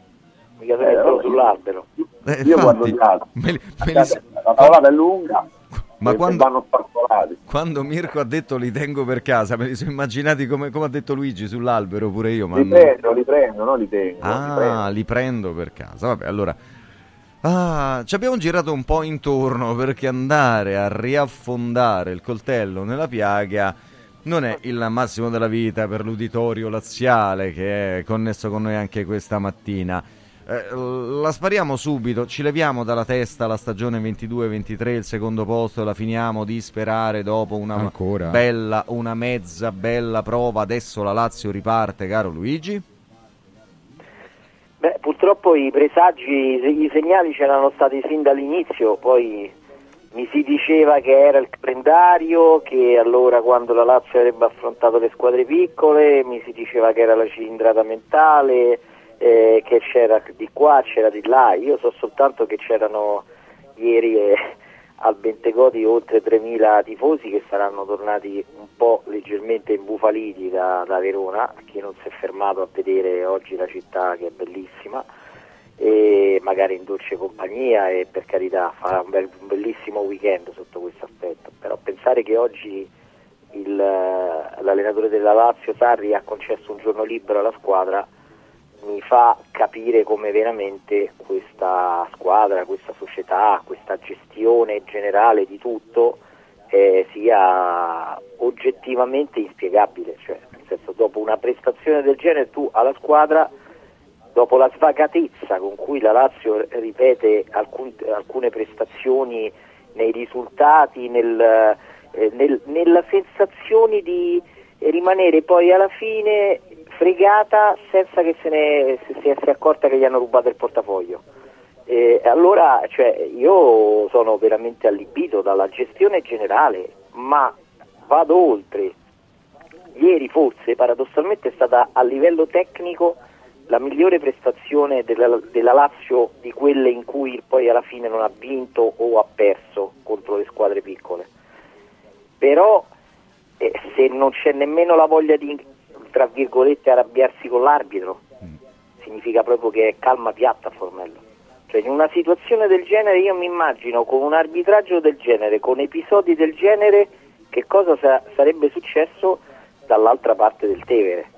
Sarri si è limitato a un laconico "era meglio il padre" a proposito di Airoldi, ecco, che sì, è sarcastico. In questo posso dire che io invidio l'ambiente Roma. Invidio l'ambiente Roma perché in una partita come quella di ieri, ripeto, la Lazio invidio Mourinho, che almeno le cose le dice, e Sarri, poverino, è solo, perché Sarri lo ha detto, ha provato anche lui a dirlo, ma non c'è società, non c'è nessuno che si arrabbia, non c'è nessuno che va dall'arbitro a chiedere come mai ci sono 4 ammoniti della Lazio e 0 del Verona, se escludiamo quello espulso per doppia ammonizione. In una partita in cui la Lazio fa il 72% di possesso palla, l'altro il 28%, significa che ogni volta che hanno la palla gli altri la Lazio ha fatto un fallo meritevole di ammonizione. Cioè, e oltretutto ottieni un metro estremamente per far giocare, come fanno adesso gli arbitri. Io sono sicuro al 100%, lo metto per iscritto, che Orsato il gol di Casale lo dà, ma lo dà Orsato, lo dà Guida, lo dà il modo di arbitrare ultimamente di tutti gli arbitri italiani. Quello è un gol che si dà.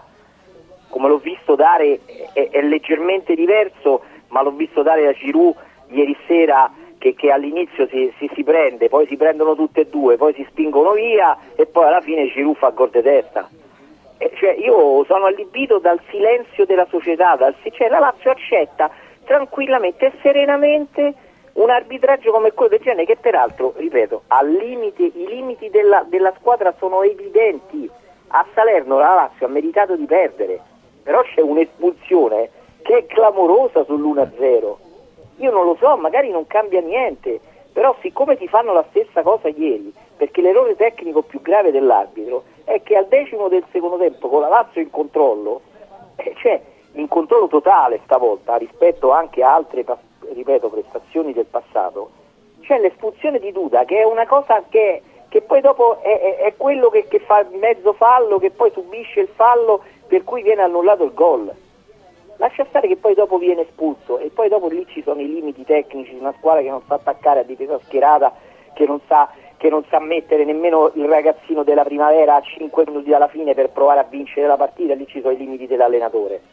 Ma detto questo, cioè, io la calma piatta che vedo in questo momento nella Lazio mi fa impressione. Ecco, partiamo dalla calma piatta. Giro la parola a Mirko Borghesi. Vedi anche tu come sta notando Luigi Salomone che sia lì il cuore dell'osservazione, la fotografia della Lazio di oggi dopo 21 partite ufficiali? Ma io vedo, sì, diciamo che allora, continuo a leggere in giro di una Lazio che ha problemi mentali, ma poi mi chiedo cosa sia questo famoso problema mentale, nel senso che una squadra che ha problemi mentali secondo me li ha sempre.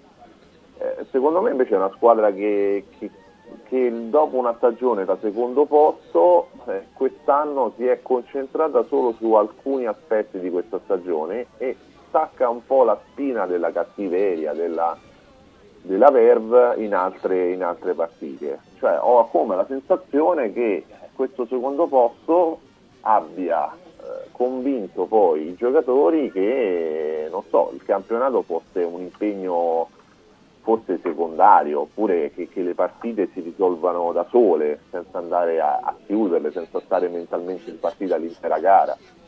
Ho come questa sensazione, cioè nel senso che vedo in Europa una Lazio diversa, vedo una Lazio diversa nei grandi impegni, vedo una Lazio così un po' silenziata, un po' smorta, ecco, in questo tipo di partite. Al netto che poi ieri si era vista anche una buona Lazio, cioè nel senso a livello di prestazione diversa da Salerno, una Lazio comunque più in partita, anche dal punto di vista dell'approccio, nel senso che una Lazio che ieri muoveva la palla meglio, le ali partivano ai 70 metri, non a 30 metri nella nostra metà campo, infatti nel primo tempo si era visto qualcosa. Poi però è una Lazio che vive l'andamento della partita senza sussulti, nel senso che l'arbitraggio, come nominato, insomma, l'arbitraggio pessimo nella gestione dei gialli, con un giocatore che doveva essere espulso molto prima, e questo ovviamente fa il paio con Salerno poi, ma anche l'occasione del gol, insomma, diciamo che il chiaro evidente errore da protocollo io non lo vedo nel momento in cui l'arbitro diciamo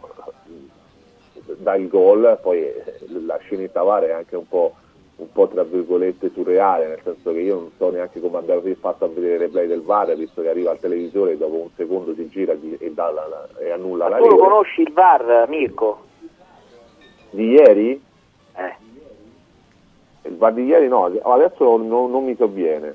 Ecco, Daniele Paterna di Teramo, sì. Che non si sa chi sia, cioè, io non ho mai sentito, credo che abbia diretto una partita in Serie A, da quello che più o meno ho visto su internet, ma non l'ho mai visto, mai sentito, cioè per me è come se fosse stato, ecco, Mirko Borghesi al VAR, cioè nel senso, e si prende, violando il protocollo, perché lì è un contatto di campo, in cui il giocatore del Verona tiene per il braccio quell'altro poi dopo allora se l'arbitro fischia prima, ma nel momento in cui l'arbitro dà il gol, lì il VAR non può proprio intervenire, perché sì, cioè, non è un chiaro ed evidente errore, hai detto bene te, cioè nel senso, però ecco, la Lazio ha permesso di farsi mandare, e questo la colpa è della società e del presidente, tale Paterna, che non si sa chi sia, al VAR in una partita che è decisiva per la tua stagione. No, infatti da questo punto di vista, insomma, io mi aspetterei un altro tipo anche di dichiarazioni che collimino anche con quelle dell'allenatore, perché poi saranno solo i tifosi. Sì, saranno solo i tifosi, ma poi aggiungo, io trovo nella ricerca, insomma, del pelo dell'uovo delle parole di Mourinho, senza andare poi a troppo a parlare dell'altra sponda, invece quasi una sorta di non dico invidia, ma ma perché non lo facciamo anche noi? Cioè, nel senso che poi da questo punto di vista Sarri, che viene apprezzato anche per le sue dichiarazioni senza peli sulla lingua, sul campo, su ogni tanto anche sugli arbitri e via dicendo, ma meno sull'opinionismo, ragazzi, però, perché anche ieri pomeriggio, a dirla tutta, questa è una battaglia che portiamo avanti da un po'. Sarri ha parlato come avrebbe potuto parlare uno che vede la partita della Lazio, osserva, dice, al di là della questione arbitrale, non con la Lazio 11ª o 12ª, ma siamo in classifica, perché poi dopo attualmente è nona, può scendere ancora. Almeno un paio di posizioni con Frosinone-Torino, rischia di perdere almeno una, e se il Monza vince col Genoa viene scavalcata pure dal Monza. Torino attuale è arrembante, per esempio. Mi permetto, almeno vi lancio questa considerazione, che così come l'arbitro è una parte, ed è giusto, ne abbiamo parlato, e la classifica che si può passare dal 9° all'11° posto. Ma è questo il punto? Non è questo il punto? No, il punto è la calma piatta. Il discorso degli arbitri è ininfluente, perché la Lazio ha la posizione che si merita, perché sta giocando male complessivamente, perché è una squadra svagata. Però quello è un ulteriore segnale che della Lazio, tranne che ai tifosi, non gliene frega nulla a nessuno. Ma non gliene frega neanche all'allenatore, Mirko? Cioè, non fino al punto di incidere e di provare a far saltare il tavolo, a mettere le mani sotto il tavolo e a buttarlo giù. Ma io questo quanto il metodo di giudizio di quanto tengano la Lazio tutte le persone che ci sono dentro non ce l'ho. Quello che però io posso andare a giudicare quello che noto e quello che vedo, cioè nel senso che io ieri vedo una Lazio che fa il 2-1 con Casale, e poi mentre l'arbitro riflette non c'è un capanno intorno all'arbitro per mettere anche un po' di pressione. Cioè, se vedete, i giocatori della Lazio vanno da Casale, non so, a parlare forse ma l'hai spinto eccetera, ma con una calma totale, insomma, all'interno della partita, che invece richiederebbe in quel momento un'adrenalina tale nell'affrontarla. Gli unici due che si sono arrabbiati sono Pedro, che non gli dà un angolo al 93esimo per una vergogna, che è un'altra vergogna, e prende il giallo Pedro perché si arrabbia, ma se no anche lì, ma non ti danno un angolo al 93esimo, ma tu circondi l'arbitro, ma stai scherzando? Ma quello è angolo clamoroso. Nessuno che si arrabbia nel mentre della partita, tutti bravi ragazzi sono. E questo fa il paio poi secondo me anche sull'aspetto tecnico, cioè nel senso che poi in campo non vedi una certa cattiveria nella conclusione, perché poi, per carità, ieri la Lazio non gioca male, però poi quando arriva dentro l'area di rigore, che c'è il momento di concretizzare, c'è anche poco prima del loro gol, Felipe Anderson ha una palla di sinistro all'altezza del dischetto che stancica completamente con una sufficienza. Posso però Mirko, perdonami, perché poi dopo ogni volta c'è sto giochetto che la si accolla a Felipe Anderson. Dei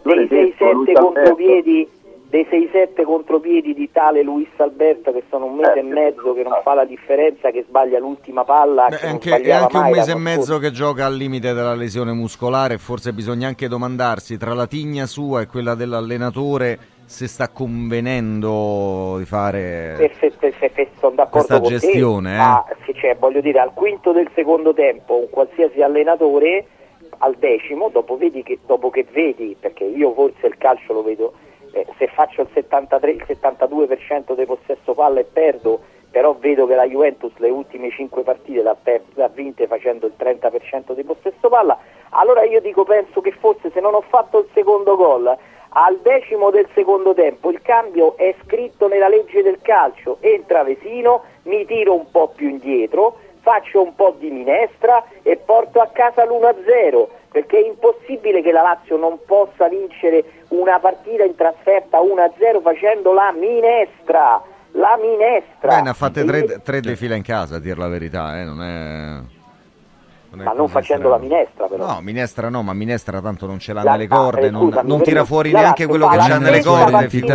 No, tu sbagli proprio, la minestra è un'altra roba. La minestra significa mettersi a difendere pazzi sulla linea di rigore, aspettare l'avversario e ripartire negli spazi. Cioè farlo per la prima volta a Verona, quindi, ti sembra verosimile? No, ma non la però non se continua a perdere punti. La Lazio ha perso 10 punti da situazione di vantaggio, non riuscendo a gestire l'1-0. Allora io che sono un allenatore, dopo che perdo 10 punti provando a fare il possesso palla e quindi a non farmi tirare, oppure a farmi sopraffare dal punto di vista fisico come è successo a Salerno o a Lecce, dico provo una via diversa, provo qualcosa di diverso, come ho visto fare a tutti gli allenatori. Ho visto fare Juventus-Napoli, gli ultimi 10 minuti con Napoli che non riusciva a attaccare la difesa della Juve, ho visto giocare Simeone, Raspadori e tutti quelli che c'aveva, e Osimhen, 4-4-2 ha cambiato, poi è 3-4. Noi no, noi abbiamo sempre questo dogma, e nemmeno ieri, che voglio dire, gli ultimi 5 minuti, metti il ragazzino. Abbi coraggio, metti il ragazzino. Luigi, però scusa, tu sei l'alfiere del piano B, ormai questo è il ruolo in grado che ti sei... No, della versatilità, forse, no, ma della necessità. La domanda è questa, ma chiedere il piano B a uno che si farebbe impiccare piuttosto che mettere su un piano B, perché non gli si chiede dove è finito il piano A invece di prendersi gli opinionismi e non le spiegazioni post prepartita? Fa come l'anno scorso, insomma, la Lazio l'anno scorso, ma non gli riesce, però la Lazio l'anno scorso è stata, magari in alcune partite che erano mezzo e mezzo, è stata fortunata degli episodi. Cioè quindi l'anno scorso culo, secondo posto a culo. No, sembrava da quello che stai a dire, no? Cioè, nel senso che secondo me è stata fortunata a arrivare seconda, quindi vabbè, avete ragione, però doveva avere il piano B. Avesse avuto il piano B arrivava quanto? Ancora più seconda. Se una squadra vince, cioè, c'è un vecchio adagio del calcio che dice squadra che vince non si tocca. È chiaro, se vinci e se la stagione ti va bene è evidente che non cambi, ma se la stagione ti va male, perché io dico da secondo posto a 10º, 11º posto c'è anche una mezza misura. Questo è fuori discussione. Perché il secondo posto poteva essere sovradimensionato, ci può essere stata una sopravvalutazione di alcuni giocatori che hanno fatto un po' di più, però io ribadisco, sono 3 mesi che urlo e dico la Lazio ha un problema tattico, non ha un problema di cilindrata mentale, ha un problema di una squadra che deve provare a cambiare qualcosa nella sua idea di gioco. Aspetta che la giro pure a Mirko, altrimenti Mirko non lo sentiamo. Possiamo del tutto escludere il problema, al di là della definizione della cilindrata e anche di farci troppa letteratura, considerato che l'intensità delle partite della Lazio tra campionato e Champions è diversa? Cioè, allora tatticamente Sarri ascolta Salomone in Champions e non lo ascolta in campionato? Ma no, ma secondo me, come ti ho detto all'inizio, è semplicemente una Lazio che dal punto di vista dell'approccio gara, della cattiveria che mette in campo, mette due approcci diversi, riversa due energie diverse proprio, insomma. Cioè, e quelle sono le partite autopreparanti, e allora quelle che vanno preparate, la falla dov'è? Solo del mister? Sono d'accordo io comunque. La palla secondo me è innanzitutto anche io ho visto sinceramente giocatori che non saltavano più l'uomo, giocatori che riversavano in campo veramente poche anche energie nel leggere la partita. Ora, al di là dell'allenatore, ci vanno in campo anche i giocatori. Cioè, se un giocatore ha dalla sua lato un giocatore ammonito, ed è un aspetto questo che nell'arco della parte iniziale del campionato è capitato più di una volta, e non tenta più di saltarlo, questo è un problema del giocatore. Cioè, l'allenatore gli può dire quello che vuole, ma se non c'è più questo tipo di approccio alla partita, c'è una Lazio che a me dà la sensazione di non divertirsi più. Ieri ho rivisto qualcosa finalmente, ma per un lungo periodo, tranne nelle partite di Champions League, Lazio comunque in casa, fra campionato e Champions, ha una media punti di 2, fuori casa di 1, quindi anche questo vuol dire qualcosa. Evidentemente il pubblico, la gente, l'Olimpico che quest'anno ha una cornice pubblica quasi sempre importante, dà qualcosa, lì viene a mancare, è venuto a mancare evidentemente qualcosa anche in campo, non solo dal punto di vista allenatore. Io continuo a dire che non si è andati a risolvere il problema della partenza di Milinkovic dal punto di vista di identikit in campo nel mercato, cioè nel senso che questa è una squadra che gli manca quel tipo di situazione in cui, se tu sei in difficoltà, c'è un giocatore lì davanti che fa reparto da solo, perché Milinkovic anche da centrocampista avanzando faceva reparto da solo, e ti permette di fare quel tipo di gioco 40 metri più avanti, non ce l'hai. E a quel punto tu, quando l'imprevedibilità richiede la partita, la richiedi a Castellanos, che sarà bravo di testa quanto volete, ma in mezzo ai difensori del Verona non arrivava alle loro spalle. Come ultima vi chiedo proprio questo, rispondetemi telegraficamente entrambi: Castellanos sta pagando tanto il fatto di essere un subentro nuovo in una squadra che non funziona, o forse avevamo sperato un po' di più dalle sue qualità? Luigi? Non lo so, so che se in una condizione del genere un anno fa si sarebbe fatto il processo al mercato, quest'anno va tutto bene, non c'è problema. Sarà che ci stanno talmente tanti guai a guardare la classifica e come gioca la squadra, che il mercato è scivolato. Mi sembra che se qualche giocatore in passato avesse avuto tutte le possibilità che ha avuto Castellanos in questa stagione, non gli sono mancate, è vero, numericamente. Forse bisogna, ma io lo dico con onestà, non me ne frega niente del passato, non mi interessa nulla. E poi voglio precisare che la Lazio in Champions ha fatto delle partite vergognose, Come vergognose? Voi avete il concetto di giudicare le partite dal gol di Pedro al 94esimo. No, noi guardiamo le partite, pensa, vediamo intensità allora, 90 guardate, minuti che in campionato non c'è. Qual è la vergogna? Cioè, allora, quantifica vergogna, che se no stiamo al bar. Noi non stiamo al bar a Radio. Champions. Allora, la Lazio gioca la prima partita vergognosa, bene con l'Atletico Madrid, forse sì, avrebbe meritato il pareggio, ma al 95esimo ha perso. Scusa, ma un paio di contropiedi in cui ti possono fare il 2-0 sereni e tranquilli, e tu vai a casa. C'è il forse partita che va illustrato, forse, diciamo. Ma no, non abbiamo tempo, però Gigi non può passare, ma che 5 partite vergognose non ci sta proprio, anche perché il discorso partiva dal fatto di... Ma vergognose che significa, scusami, calcisticamente? Vergognose a Feyenoord sei stato preso a pallonate. Una su 5. Quindi su 5 no, perché sembra, da come la mettete, che in Champions la Lazio abbia fatto la cosa.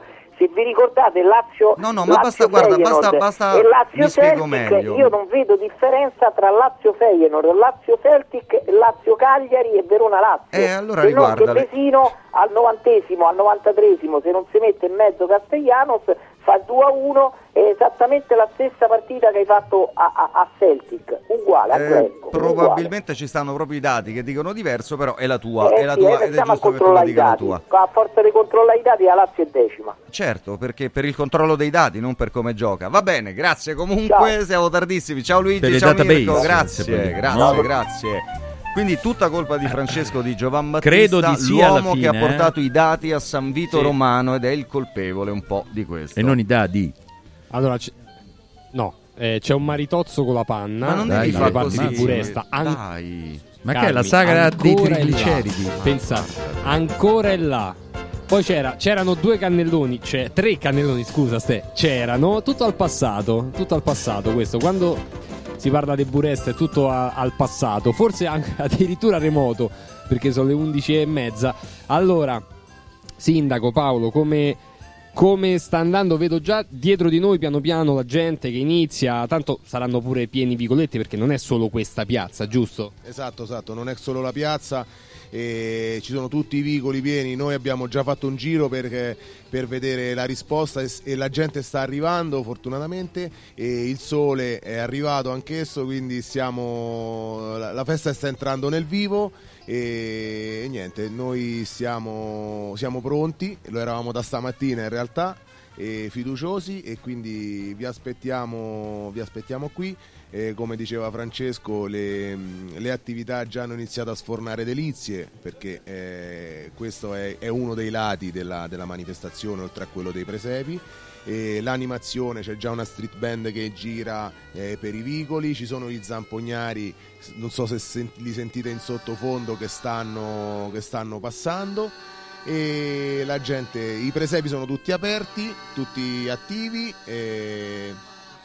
C'è pure il mago, ecco, che mi dice, che da dietro mi suggerisce, c'è già il mago per i bambini, e stanno arrivando le mascotte, sono da qualche parte per i piccolini che stanno aspettando, trepidanti qui vicino a noi.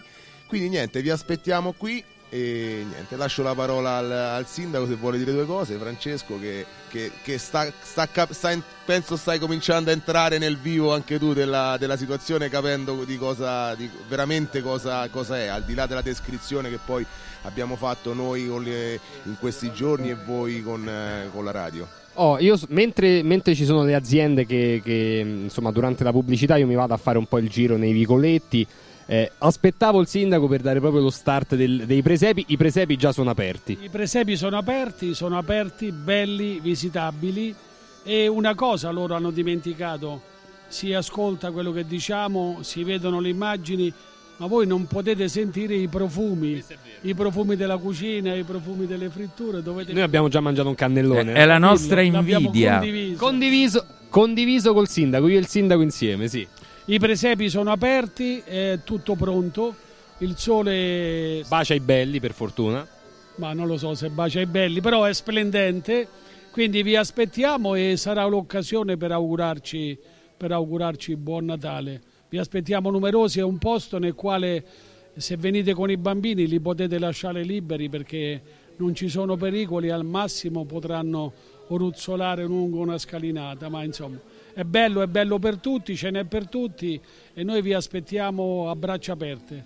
Ci vorrete fare l'onore di venirci a trovare e vedrete che chi non è mai venuto a San Vito tornerà ancora, perché i nostri amici, i nostri ospiti sono nostri fratelli, vi trattiamo così, come nostri concittadini. Tra l'altro tra poco arriverà anche Stefano Raucci che era in viaggio, tra poco sarà qui, quindi presepi aperti da gustare, da vedere, da ascoltare anche con le street band, quindi tutto quello che si può in una bella domenica con il sole a San Vito Romano, che sta veramente attaccata a Roma. Ci si arriva da più parti, perché parlavo prima con Stefano che arriva da Guidonia, fa una strada, io arrivavo da Fiano Romano, ne ho fatta un'altra, ma si può arrivare per i castelli, insomma.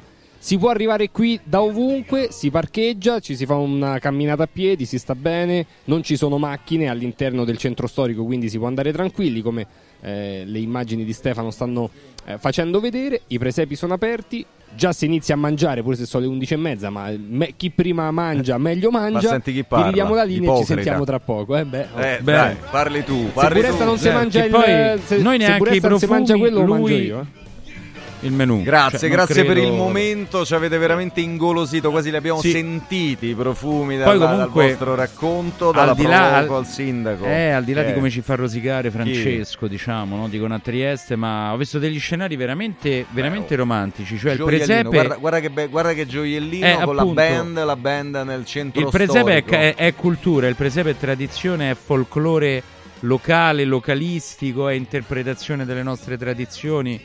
Cioè il presepe, ragazzi, poi è una delle cose più inclusive che esistano. Questo va sempre ricordato. Lo sai che nelle scuole a volte ti vietano di farlo perché non sarebbe, cioè non c'è nulla di più inclusivo del presepe per tutte le culture. Concordo totalmente. Francesco, stavi dicendo qualcosa? No, hai sbaraccato. No, stava ordinando un maritozzo, sì. Questo ci ha detto prima, quindi. Però al prossimo blocco ci racconterà di aver mangiato un cannellone. Io comincio a dubitare che sia uno. Peraltro stiamo per aprire la pagina della Roma appena rientriamo qui al calcio servito. Jingle Bell, yeah. Rising a sleighing song tonight. Oh, jingle bells, jingle, jingle, jingle all the way. Il calcio è servito. Caro Babbo Natale, quest'anno vorrei tanto rendere speciale il Natale. Oh, oh, oh, Merry Christmas! Da Occhiali in Cantiere, il Natale è già speciale con il 50% di sconto su tutti gli occhiali, da vista e da sole. Affrettati, la magia degli sconti di Natale è fino al 31 dicembre. Buone feste da Occhiali in Cantiere, Capena, Colleferro, Frosinone. Venerdì 22 dicembre, vediamoci nello store di Colleferro con la diretta di Radio dalle 14 alle 18. Oh oh oh! Villa Mafalda, il punto di riferimento a Roma per la tua salute. A Villa Mafalda l'esperienza medica incontra l'alta tecnologia, una proposta completa di prestazioni eseguite in totale comfort e sicurezza, esami diagnostici con le strumentazioni più all'avanguardia, chirurgia endoscopica e robotica per interventi meno invasivi e una guarigione più rapida, assistenza medica 24 ore su 24 tutto l'anno, compreso i festivi. Villa Mafalda è in via Monte delle Gioie 5 a Roma. villamafalda.com, convenzionata con le maggiori compagnie assicurative. Una speciale convenzione è riservata agli ascoltatori Radio Radio. Guarda, anche qui una ravioleria Dumpling Bar. Ormai le trovi in tutta Italia. Entriamo, il pranzo è servito. Sono buonissimi, di qualità e pluripremiati. Eh sì, grazie al franchising 2.0 del Dumpling Bar anch'io ho potuto aprire la mia ravioleria. È facile, completamente gratuito. Include formazione dello chef Gianni Catani, rinnovo di menù periodico, scelta e addestramento del personale, pubblicità. Ho chiamato il numero 344 06 58 913 e il mio sogno si è realizzato. Chiama anche tu o vai su dumplingbar.it. Salve, sono Roberto Zaccagnini e vi aspetto nei negozi Phone Marketing con i migliori smartphone, iPhone, tablet e notebook nuovi e rigenerati ai prezzi più bassi d'Italia. Possibilità di permuta, pagamento immediato del vostro usato, rate fino a 12 mesi. Da Phone Marketing accessori e cover personalizzate. Siamo in tutta Roma, a Velletri e a Monteporzio Catone. Fonmarketing.it per acquistare e scoprire tutti i prodotti in promozione. Per info 377 289 4183. Hai sentito la nuova promozione Arte e Arredamenti? Sì, scontano del 50% tantissime cucine in esposizione, anche a progettazione e su misura. Certo, vengono a casa a prendere le misure dei tuoi ambienti. Un'occasione da non perdere. Corriamo da Arte. Arredatori specializzati ci aspettano per soddisfare ogni nostra esigenza. Arte a Roma in via dei Colli Portuensi 500, via Quirino Maiorana 154, via di Torrevecchia 1035 e via Il Debrando della Giovanna 1, zona Aurelia appena fuori il raccordo. Arte.it. Voglio raccontarti una storia. Erano gli anni 60. C'era una bottega a Roma in cui si facevano i materassi a mano. Ogni volta che ci passavo mi fermavo a guardarli lavorare e pensa, oggi su uno dei loro materassi ci sei seduta sopra. Ruega Materassi, tradizione e innovazione per il tuo comfort. Materassi selezionati dei migliori marchi e decine di letti personalizzabili perfetti per ogni esigenza e stile. Scopri i nostri 5 negozi e come contattarci su ruegamaterassi.com. Posso saltare un po'? Da importanti ricerche scientifiche nasce SIRT 500+, l'integratore che stimola la produzione di sirtuine, le proteine della longevità naturalmente presenti nel nostro organismo che rallentano l'invecchiamento cellulare e hanno la capacità di intervenire sul metabolismo. Vuoi rallentare anche tu l'invecchiamento? Recuperare energia, dormire meglio, diminuire lo stress? SIRT 500+ è la soluzione. SIRT 500+, una marcia in più per il tuo metabolismo. Scoprilo su radioradioshop.it. Il Natale è d'oro da Universo Oro. Se vuoi vendere il tuo oro, questo è il momento giusto. Universo Oro ti offre una quotazione straordinaria a partire da €41 al grammo. €41 al grammo netti, senza commissioni, con pagamento immediato. Ottieni il massimo. Scegli Universo Oro, dove il Natale è d'oro. 800 13 40 30. Universo-oro.it. Vuoi un capodanno col botto? Vai a Colpo Sicuro. Festeggia con i colori e i suoni della pirotecnica Santo Stefano. I migliori marchi sicuri e garantiti. Vastissimo assortimento di fuochi d'artificio, fumogeni, torce e tanto altro. Si realizzano spettacoli pirotecnici di ogni genere, fatti consigliare da un'esperienza ventennale e sconti pazzi per gli ascoltatori. Pirotecnica Santo Stefano, a Centocelle, via dei Gelsi 23 e viale Ionio 321. Pirotecnicasantostefano.it. Aperti la domenica. Il calcio è servito.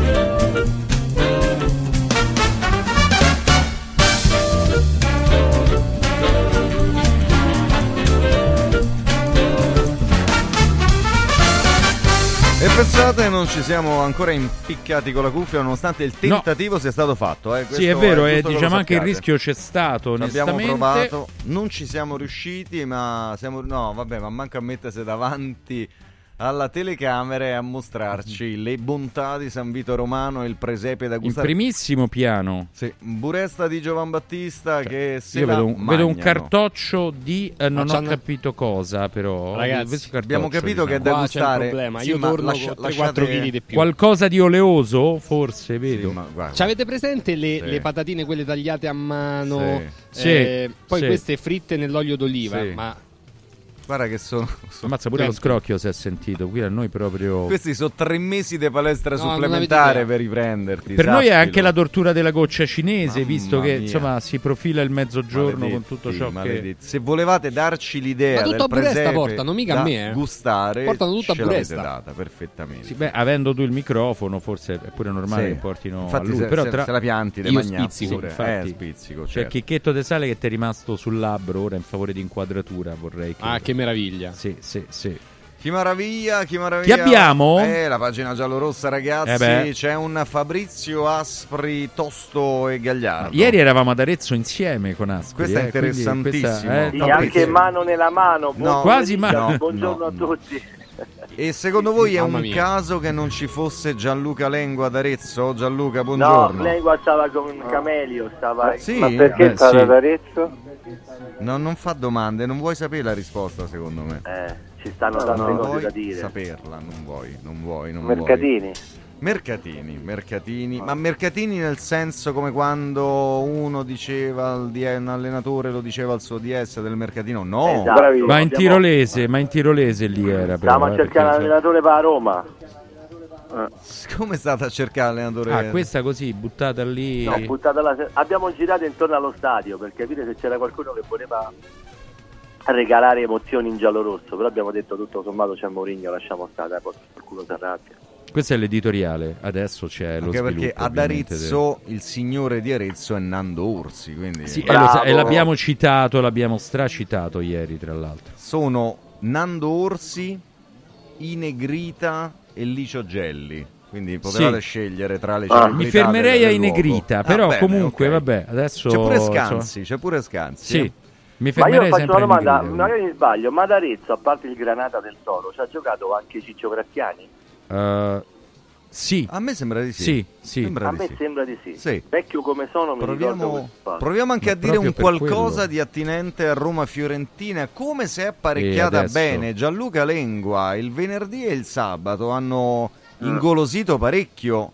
Sì, hanno reso ancora più sapida la portata di stasera. Di solito questi sono i calci di rigore che la Roma sbaglia. Ecco qua, benissimo. Però la storia Gianluca la enuclea bene. La storia dice questo, chiaro che è un'occasione ghiottissima quella che si presenta questa sera alla Roma, speriamo che l'Olimpico aiuti gli 11 in campo a prendere questi 3 punti perché sarebbero davvero determinanti, andresti a -2 dal terzo posto se non sbaglio, quindi -2, sì. Quindi devo dire che questa è un'occasione ghiottissima e come racconta la storia della Roma i giallorossi non la sfrutteranno di questo. Questa è la tua profezia anche così? Proprio. Fabrizio Aspri, Fabrizio, vediamo una parola aretina di speranza. Allora io credo che dopo quanto visto nell'ultima gara in positivo la Roma debba dare un segnale, sfatare tabù, ricordi, situazioni che in passato, come spesso ricordavamo anche la scorsa settimana, insomma ci insegna. Però la consapevolezza nuova è che la Roma evidentemente, al di là di quel lottare fino alla fine per trovare un guizzo, un gol, una zampata vincente, nell'ultimo match io che sono sempre piuttosto critico, è abbastanza chiaro, ho notato anche una miglioria in alcune giocate, in alcuni modi di fare, in alcuni atteggiamenti della squadra. Quindi oggi io mi aspetto la consacrazione di quello che abbiamo visto, elogiato in maniera anche esageratamente sperticata.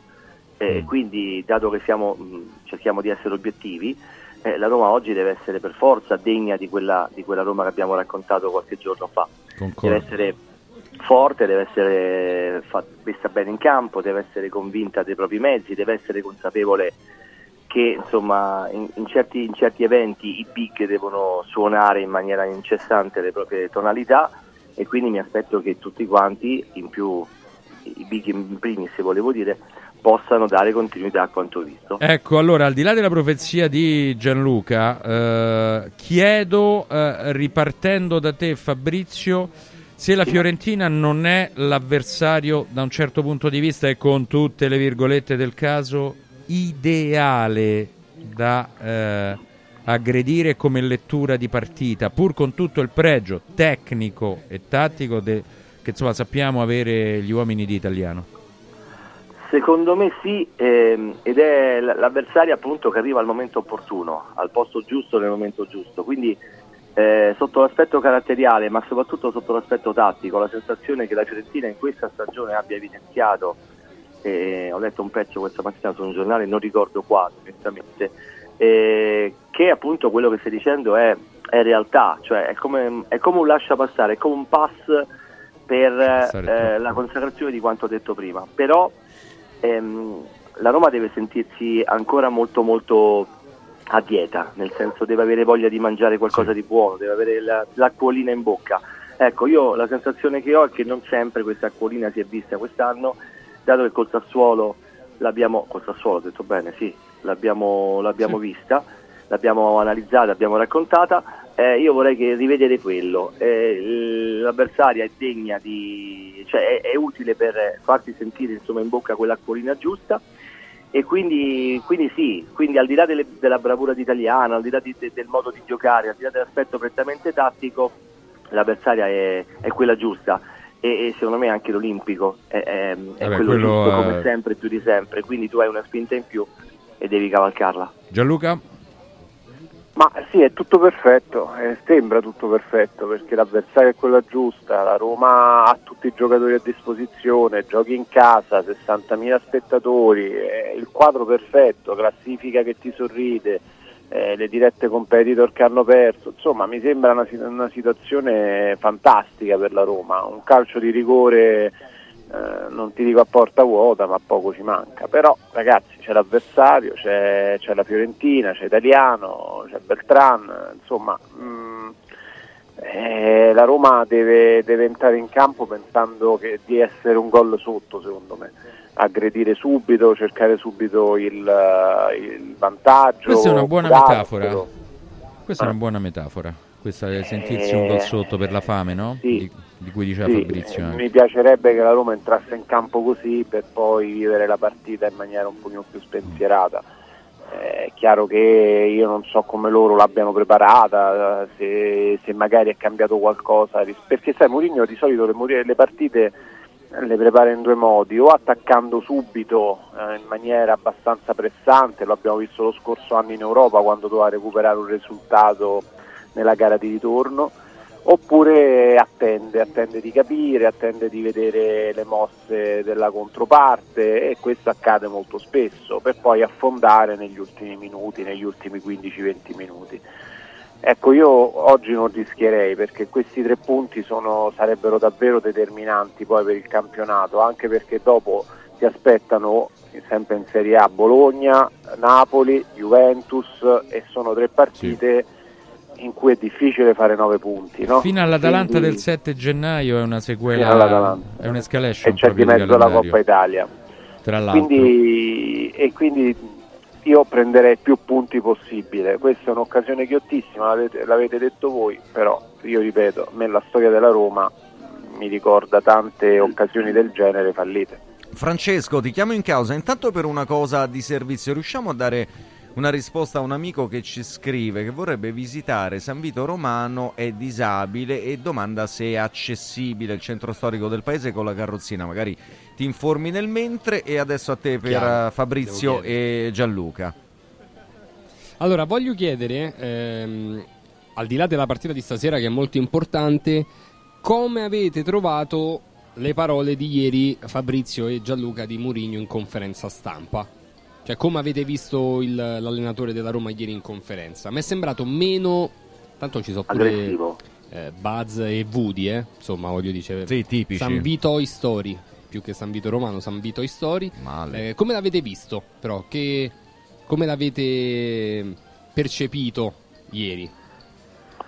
Allora, per quanto mi riguarda, meno aggressivo, ma con i messaggi in codice sicuramente sempre. Il fatto che non ha parlato di rinnovo mi sembra abbastanza eloquente del fatto che adesso lui sta puntando l'obiettivo sul lavoro, sul valutare quello che sta facendo e far vedere a chi deve giudicarlo dentro e fuori Trigoria che il suo lavoro lo può fare molto bene, portando la Roma laddove non è arrivata negli scorsi anni e dove è giusto che stia, quindi nell'otto delle pretendenti per la Champions League.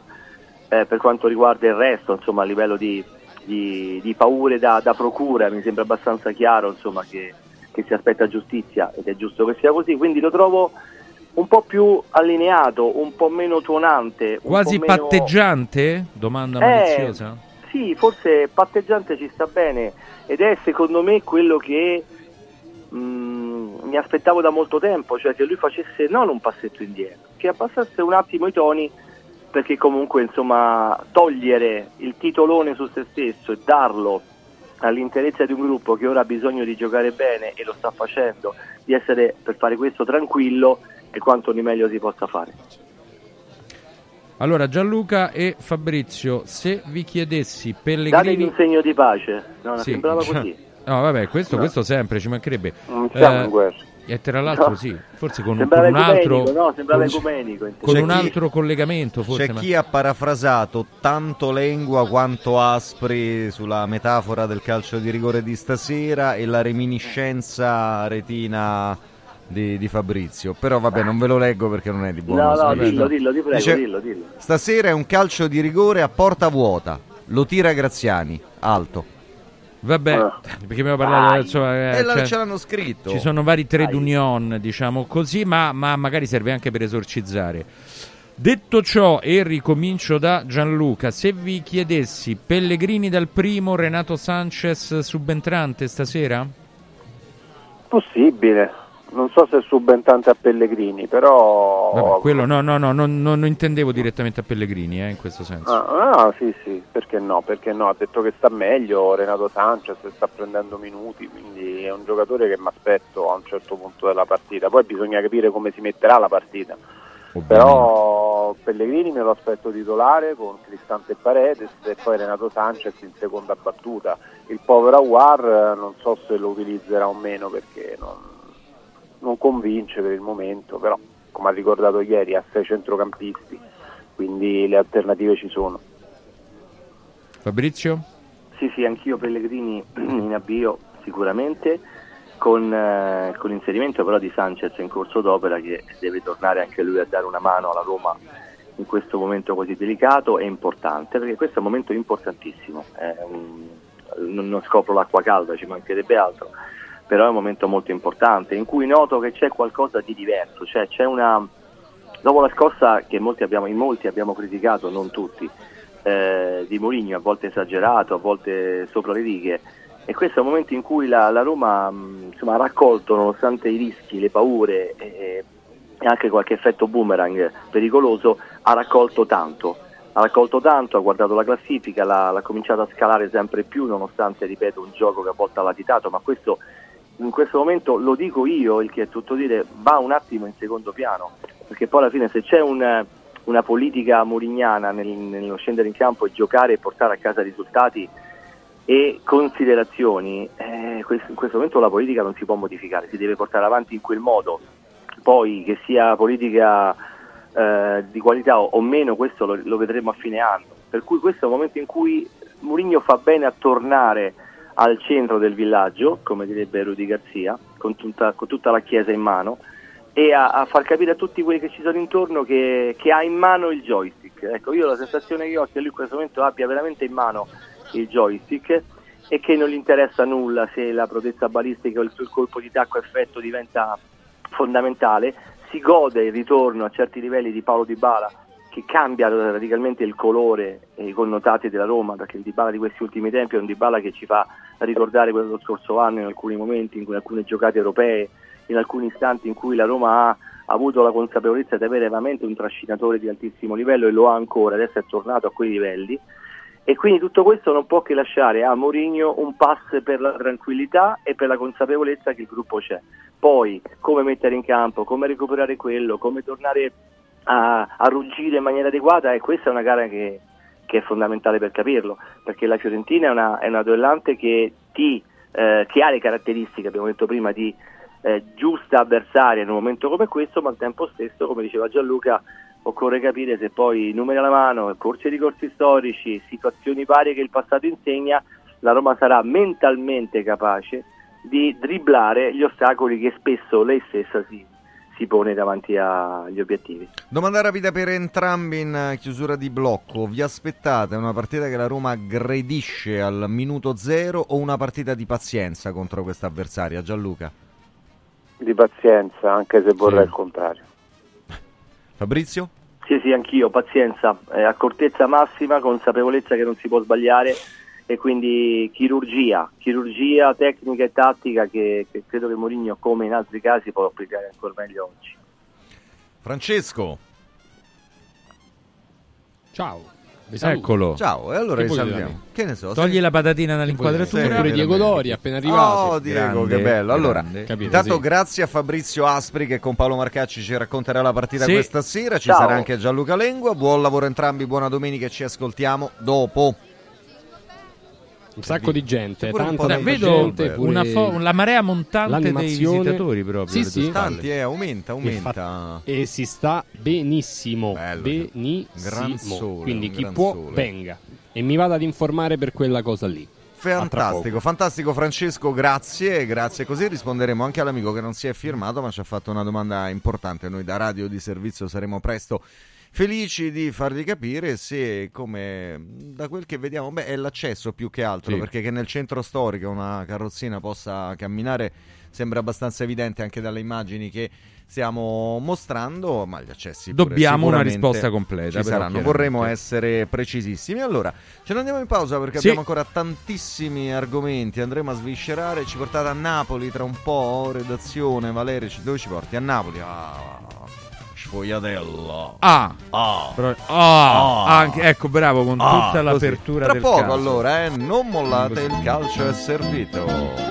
Jingle bell, jingle jingle jingle bell. Il calcio è servito. Radio TV è nazionale sul canale 253 del digitale terrestre.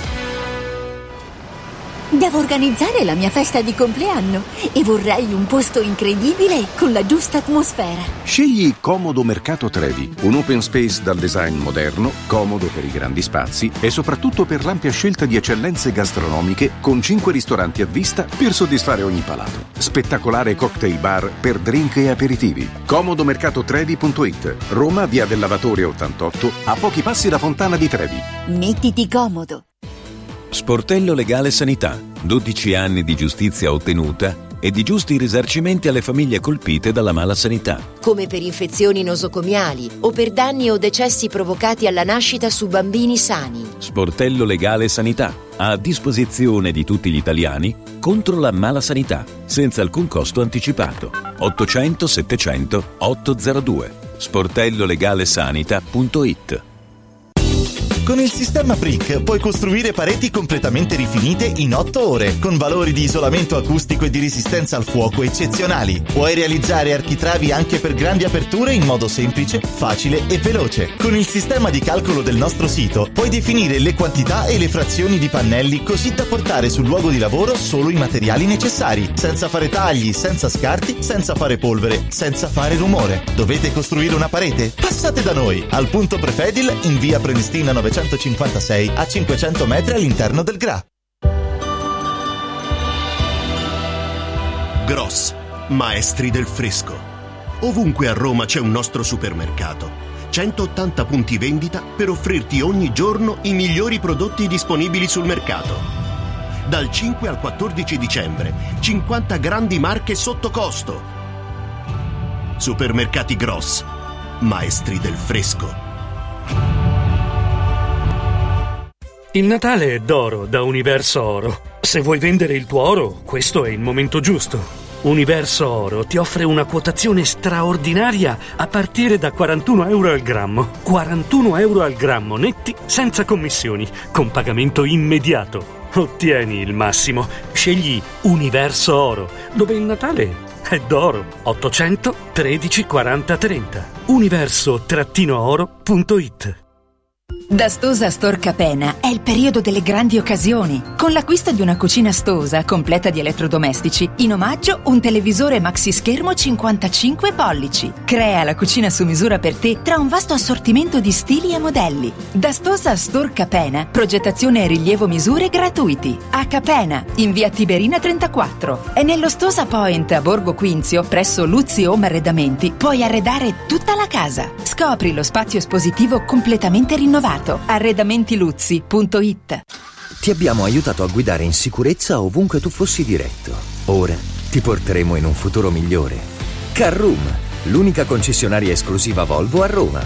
Carroom, al chilometro 33,7, carreggiata interna del GRA, uscita uffici finanziari. Da Carroom trovi anche offerte vantaggiose di noleggio e, oltre alla normale manutenzione, puoi fare la revisione, sostituire i pneumatici e avere un eccellente servizio di carrozzeria. Carroom, più Volvo di così. Volvo Carroom. La location ideale per un evento speciale, una cena di gala o un tête-à-tête al lume di candela? Casa tua! Bottega Vittoria, cucina a domicilio e catering. Uno chef professionista direttamente nella tua cucina soddisferà qualsiasi tua richiesta, dalla preparazione al servizio. Tu goditi la tua cena, a tutto il resto pensa a Bottega Vittoria. 351 340 90 89, Instagram Bottega Vittoria 1919. Domenica 10 e 17 dicembre torna Presepi da gustare a San Vito Romano. Un percorso enogastronomico alla scoperta dei prodotti tipici, dove potrai ammirare gli splendidi presepi allestiti all'interno di antiche cantine, fienili e vecchie stalle del centro storico, e divertirti con artisti di strada, animazione e Babbo Natale per tutti i bambini. Ti aspettiamo il 10 e 17 dicembre a San Vito Romano a Presepi da gustare, e domenica 10 dicembre insieme agli amici di Radio Radio in diretta radiotelevisiva dalle 10 alle 13. Buone feste in collaborazione con Cantina San Vitis. Il calcio è servito.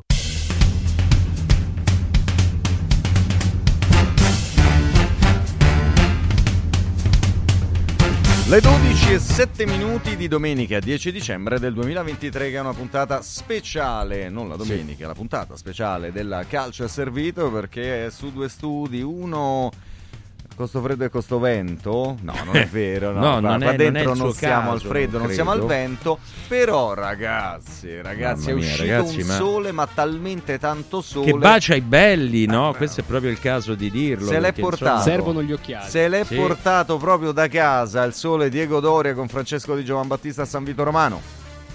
Buona domenica, ciao Diego. Ciao, c'è la cantinetta qui, sì, dai, che già ci prosegue, guarda come va a finire. Qui, c'è da dire che ha stomaco pieno, solo, questo è sicuro. Questo sì, non gli farà male. Sì. Io a stomaco pieno, Diego non lo so. Io però sono ancora a stomaco vuoto, perché sono appena arrivato e naturalmente fino adesso ha piovuto, sole, grandine, c'era di tutto, poi sono arrivato io e è arrivato il sole. Beh, ovviamente.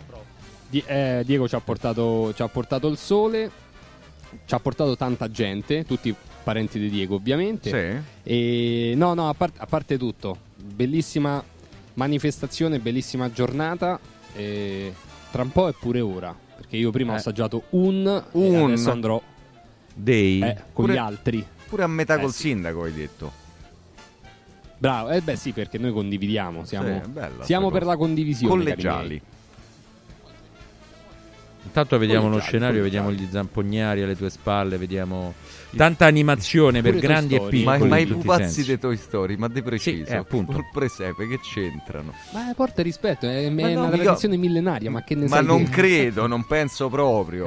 Ma come no? Sì, guarda che il primo personaggio dei Toy Story è stato fatto qui a San Vito, Woody de San Vito era direttamente. Woody de San Vito, sì. Capisco, certo. Che stava bene pure in un film di Scorsese come nome, ma comunque bravo, bravissimo. Vabbè, comunque Gang of San Vito, sì. Lo ricordiamo. Esatto. Dicevate, non strozzatevi. No, perché le bottiglie sono ancora tappate, quindi quello ancora no, per casomai. Allora accogliamo intanto il nostro prossimo amico che poco dopo il mezzogiorno è sveglio, con ritmi compassati, elegantemente compassati. Non lo so, glielo chiediamo. Borbonici, se posso. Borbonico, sì. Borbonico lo è il viceré di Napoli, Marco Giordano, bentornato viceré. Buongiorno amici miei, vi posso dire con estremo affetto che vi trovo un po' più rincoglioniti del solito, ma è una cosa bella. Sì, no, c'è pure ragione. Che è un record, è come i 13 passi di Edwin Moses, cioè bisogna raggiungere la perfezione per migliorare certi record. Mi sento veramente in gara per il record sull'ora. Detto questo, il prossimo che mi chiama Neon Borbonico lo porto in tribunale. Vabbè, abbiamo dato del viceré, mamma carattere. Ma io già devo andare per altri motivi, quindi adesso mettersi in fila. Te trovi, fai tutto un conto. È complicato, ma comunque. Mettendoci, mi avete chiamato, mi avete appellato Neon Borbonico mentre stavo facendo il caffè con una nota miscela che quasi ricorda, che quasi senza neo. Senza che neo. Quasi c'è la royalties, no, da pretendere, però era nell'accezione migliore del termine, cioè della tanta cultura, del sostrato di cultura. Tra le altre cose, senza i Borboni le ferrovie in Italia sarebbero arrivate un po' più tardi. La prima fu la Napoli Portici, lo sappiamo, no? Appunto, quindi anche l'illuminazione, cioè quel regno. Ma che invece porti a fare in tribunale, però se stai avallando, voglio dire. Sono di ferventi tendenze repubblicane, sono di ferventi tendenze socialiste e repubblicane, quindi non mi tacciate di monarchi, di essere monarchico. Cioè io parlavo dell'impatto l'abbiamo culturale. L'abbiamo presa così larga e sulla nobiltà, perché mi sa che bisogna parlare ai te, caro Marco, di abdicazione. Questo già ve l'avevo detto, però. Vabbè, però. C'è il crisma. Questo già ve l'avevo detto. Il punto è sempre lo stesso, signori miei, perché io adesso capisco che il mio fraterno amico Francesco sta a gustare le cortine e a vedere presepi, diciamo, attraverso probabilmente dei funghi allucinogeni. Ma non ancora arrivati. Erano porcini, ma comunque. Verso mezzogiorno e mezzo arrivano i funghi. Gli allucinogeni. Bene, il punto è sempre lo stesso. Se noi pensiamo che nel calcio le cose nascono per caso, allora siamo lontani dalla verità. Nel calcio nulla nasce per caso, nel calcio tutto è frutto di studio, passione e intensità. Il Napoli che è stato costruito quest'estate da Aurelio De Laurentiis, che ha visto arrivare un allenatore un mese prima di un direttore sportivo, che ha visto arrivare dei giovani di discrete speranze per andare a rinforzare la squadra in alcuni casi ruoli dove non servono e in altri in ruoli dove servirebbero, ma con la necessità di dire che purtroppo non si è pronti per certi livelli. Allora capirete bene come si pronosticava facilmente già in avvio di stagione che il Napoli quest'anno non avrebbe lottato per lo scudetto. L'ho detto anche qui, l'ho detto dovunque, la gente mi prendeva per pazzo, per disfattista. Adesso, diciamo, non faccio il camelio che dice io ve l'avevo detto, perché è una cosa orrenda. Sta di fatto che le programmazioni sono tutto quello che determinano le stagioni. Questo va detto, e il Napoli spero che adesso questo è già un giudizio definitivo, sarebbe sulla stagione. Ti chiedo invece per il momento contingente, c'è un piccolo paradosso. Il Napoli di Mazzarri, per quanto si possa usare questa espressione, sembra una squadra ricompattata anche dagli atteggiamenti, che però non cavalca gli episodi nei momenti favorevoli di partita. Vedi con la Juventus, ma non solo.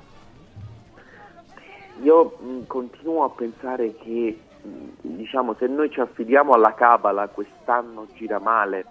Una componente cabalistica esiste in tutte le cose della vita, perché poi si può cercare di trovare il sincronismo più perfetto, poi ti cade un meteorite sulla testa e finisce tutto.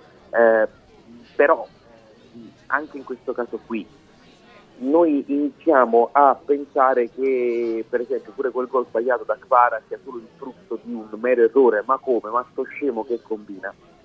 Non è così, perché se lo scemo che combina una partita intera non è nella partita, perché non riesce ad essere nella partita, perché non è un giocatore che da solo determina la possibilità di mettersi nella partita, ma deve essere messo nella partita da un contesto tattico che, come lo scorso anno, si metteva nella partita.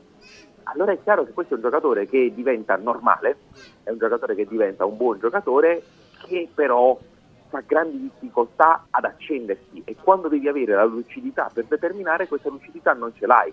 Chi sta nel calcio probabilmente capisce bene quello che sto cercando di esprimere, perché tu devi avere continuamente la testa attaccata alla partita. È un concetto anche molto caro a diversi allenatori, lo stesso Spalletti l'ha ripetuto più volte anche nella sua esperienza partenopea. Stare con la testa nella partita è una cosa complicata, perché non è semplice stare totalmente immerso in tutto quello che accade durante un match. Quando ti trovano le contromisure, quando ti spengono, quando non sei rifornito, quando il Napoli praticamente gioca solo a destra e mai a sinistra, tu ti muovi, corri, ti sbatti, però in effetti non sei lucido, non sei addentro, non sei immerso, e poi capita quello che è successo a Marrakech. Francesco, cosa hai visto del Napoli e cosa avresti voluto vedere di diverso? Guarda, prima della partita ne parlavo proprio con Marco su TV Play. Io credo che il Napoli sia un po' dentro una spirale, proprio a livello di ricerca di alcuni calciatori, di impossibilità, anche forse probabilmente per una condizione fisica che non la sorregge per 90 minuti, di cercare di trovare con lucidità alcuni uomini chiave.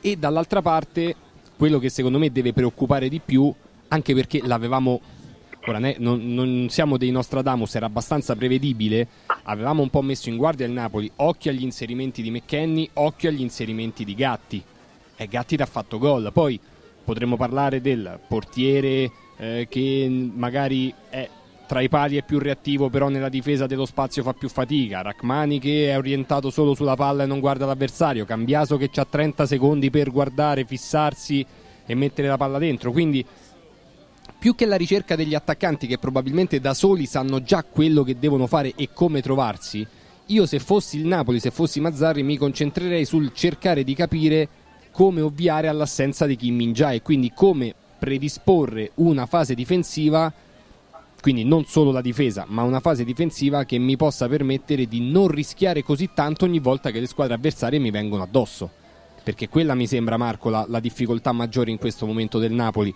perché gol bene o male può farne, il problema è che gol bene o male può subirne quasi sempre, ripartire da qualcosa, ripartire dalla fase difensiva, ripartire da concetti di Francesco che erano preparati, studiati, determinati. È chiaro che tu oggi non hai nessuna certezza, sei vulnerabile. Il Napoli ha subito durante la gestione Mazzarri 9 gol in 4 partite, più di 2 gol a partita. Sì, ma hai giocato contro Atalanta, Juventus, Real Madrid, bueno, tutto vero, però 2 gol a partita restano tanti, e la vulnerabilità che hai dimostrato resta altrettanto grande.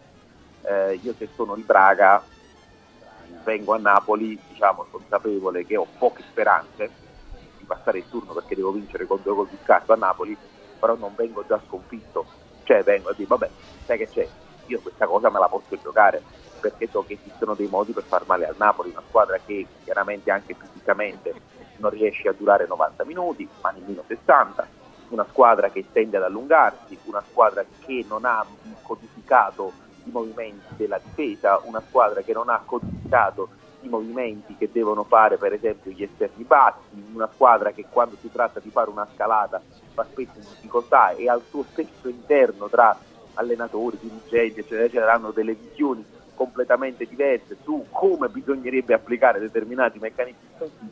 Insomma, il Napoli è una squadra molto forte, è una squadra che può evidentemente fare cose ancora molto importanti, tipo qualificarsi in Champions League, andare agli ottavi e sperare in un sorteggio benevolo, ma al momento stiamo parlando di una squadra che, ragazzi, classifica alla mano, oggi è quinta, ma se tanto il Bologna batte la Salernitana e la Fiorentina batte la Roma, cose non impossibili, il Napoli dopo 15 giornate si trova settimo.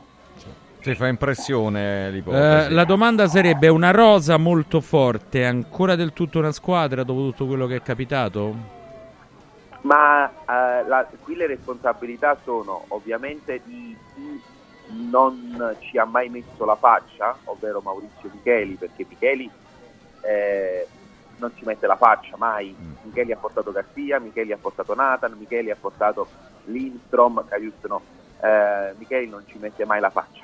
Micheli ha fatto arrivare Meluso solo un mese dopo, perché è un po' il Richelieu, no? Di Aurelio De Laurentiis. Sì. Micheli non ci mette mai la faccia. Quasi tutti a Napoli non sanno manco come è fatto Micheli, però è l'anima, diciamo, calcistica in qualche modo di Aurelio De Laurentiis, e nessuno sa, diciamo, come Micheli deve evidenziare, cioè, nessuno sa che cosa Micheli pensa, come si muove, nessuno sa come metterci anche le responsabilità di Micheli, che evidentemente ci sono.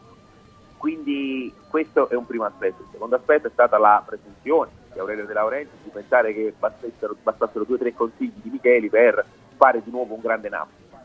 E poi c'è evidentemente la componente del distruttore francese, che ha letteralmente fatto tabula rasa di tutto quello che è stato il Napoli. Tabula rasa totale.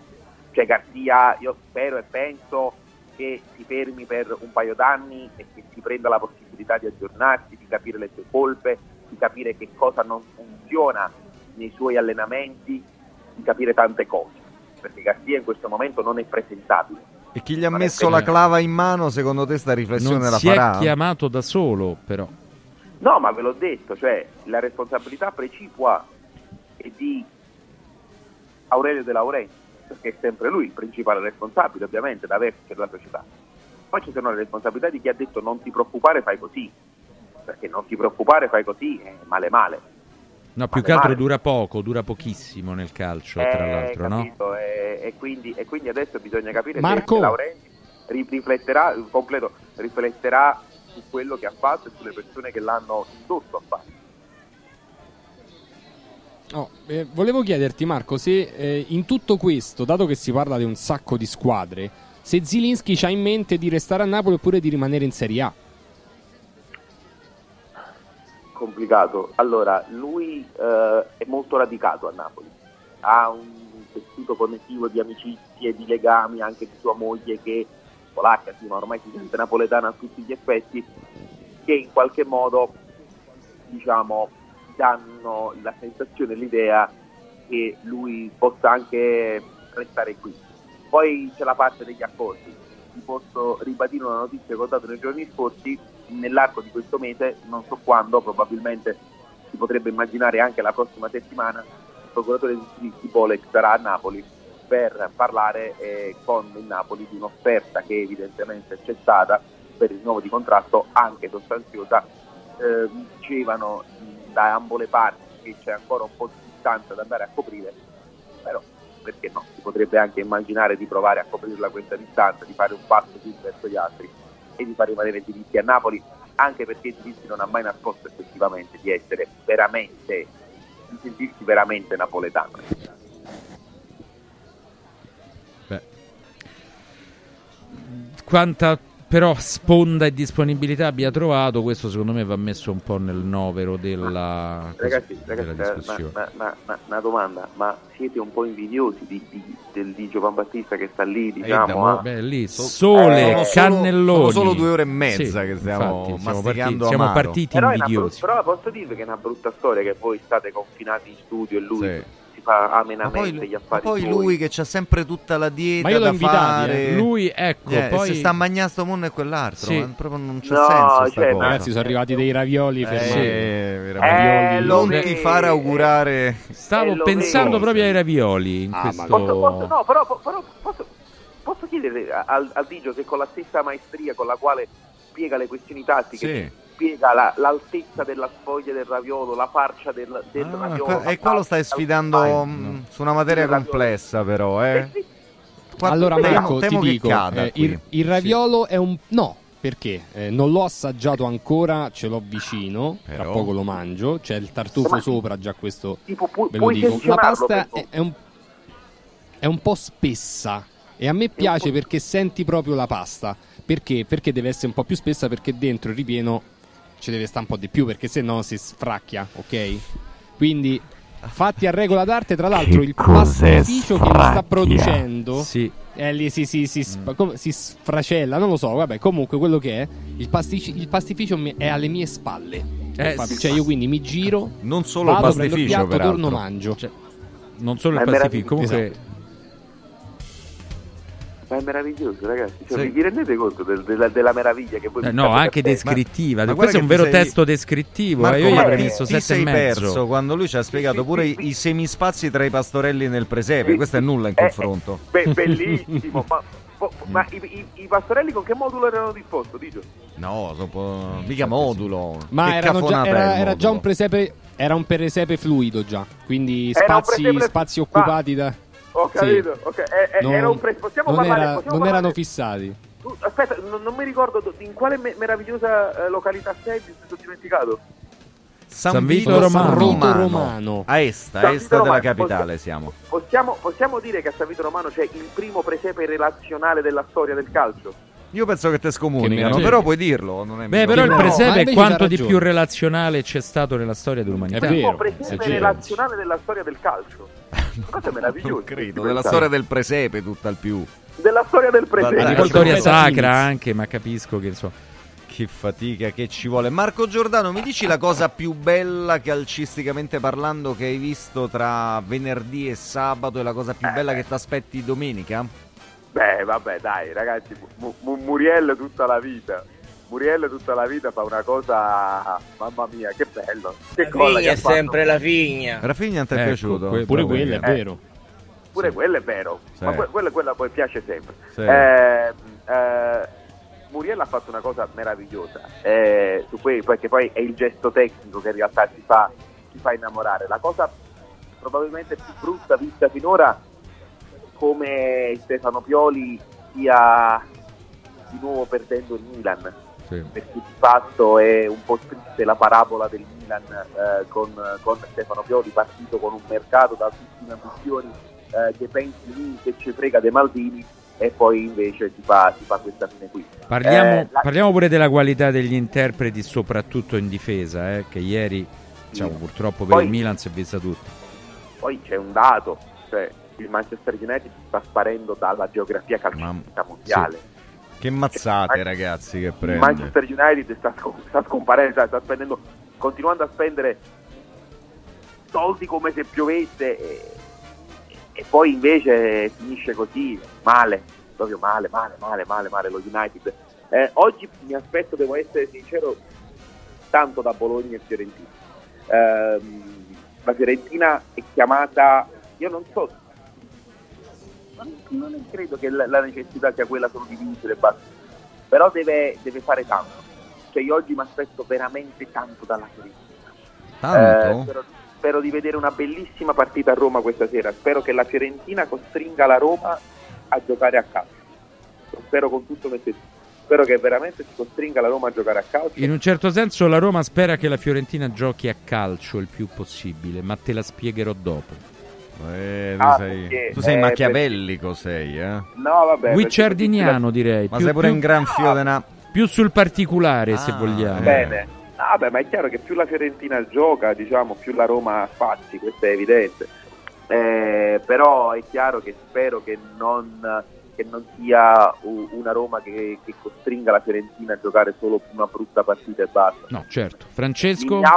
Mi auguro di vedere qualcosa. No, guarda, io vi saluto adesso al volo perché tornerò tra 5 minuti, sì. Tempo del break. E demagnate però qualcosa. Non la mangiai ciao. Ma non te conoscevo per niente. Ma guarda, proprio così ad abbandonare la postazione. Mi è rimasta nel cuore questa sua inquadratura, devo dire. Sì. Un fugone più che Marco, lo devi scusa, ha perso la testa, veramente? No, ragazzi, presenza così, voglio dire. Delle poi bontà. Sperando che qualche volta inviti, sperando che qualche volta inviti. Guarda, pure se torna, almeno per quanto riguarda me e Paolo, pure se torna con un paio di cabaret, non ci offendiamo, mettiamola così. Capito, un sottovuoto. Sì, una cosina, un pure cestello. Natale, insomma, quindi. Vabbè. La cosa più brutta è lo United alla fine, Sì, direi di sì. Anche se tendenzialmente la cosa più brutta è sempre Camelio.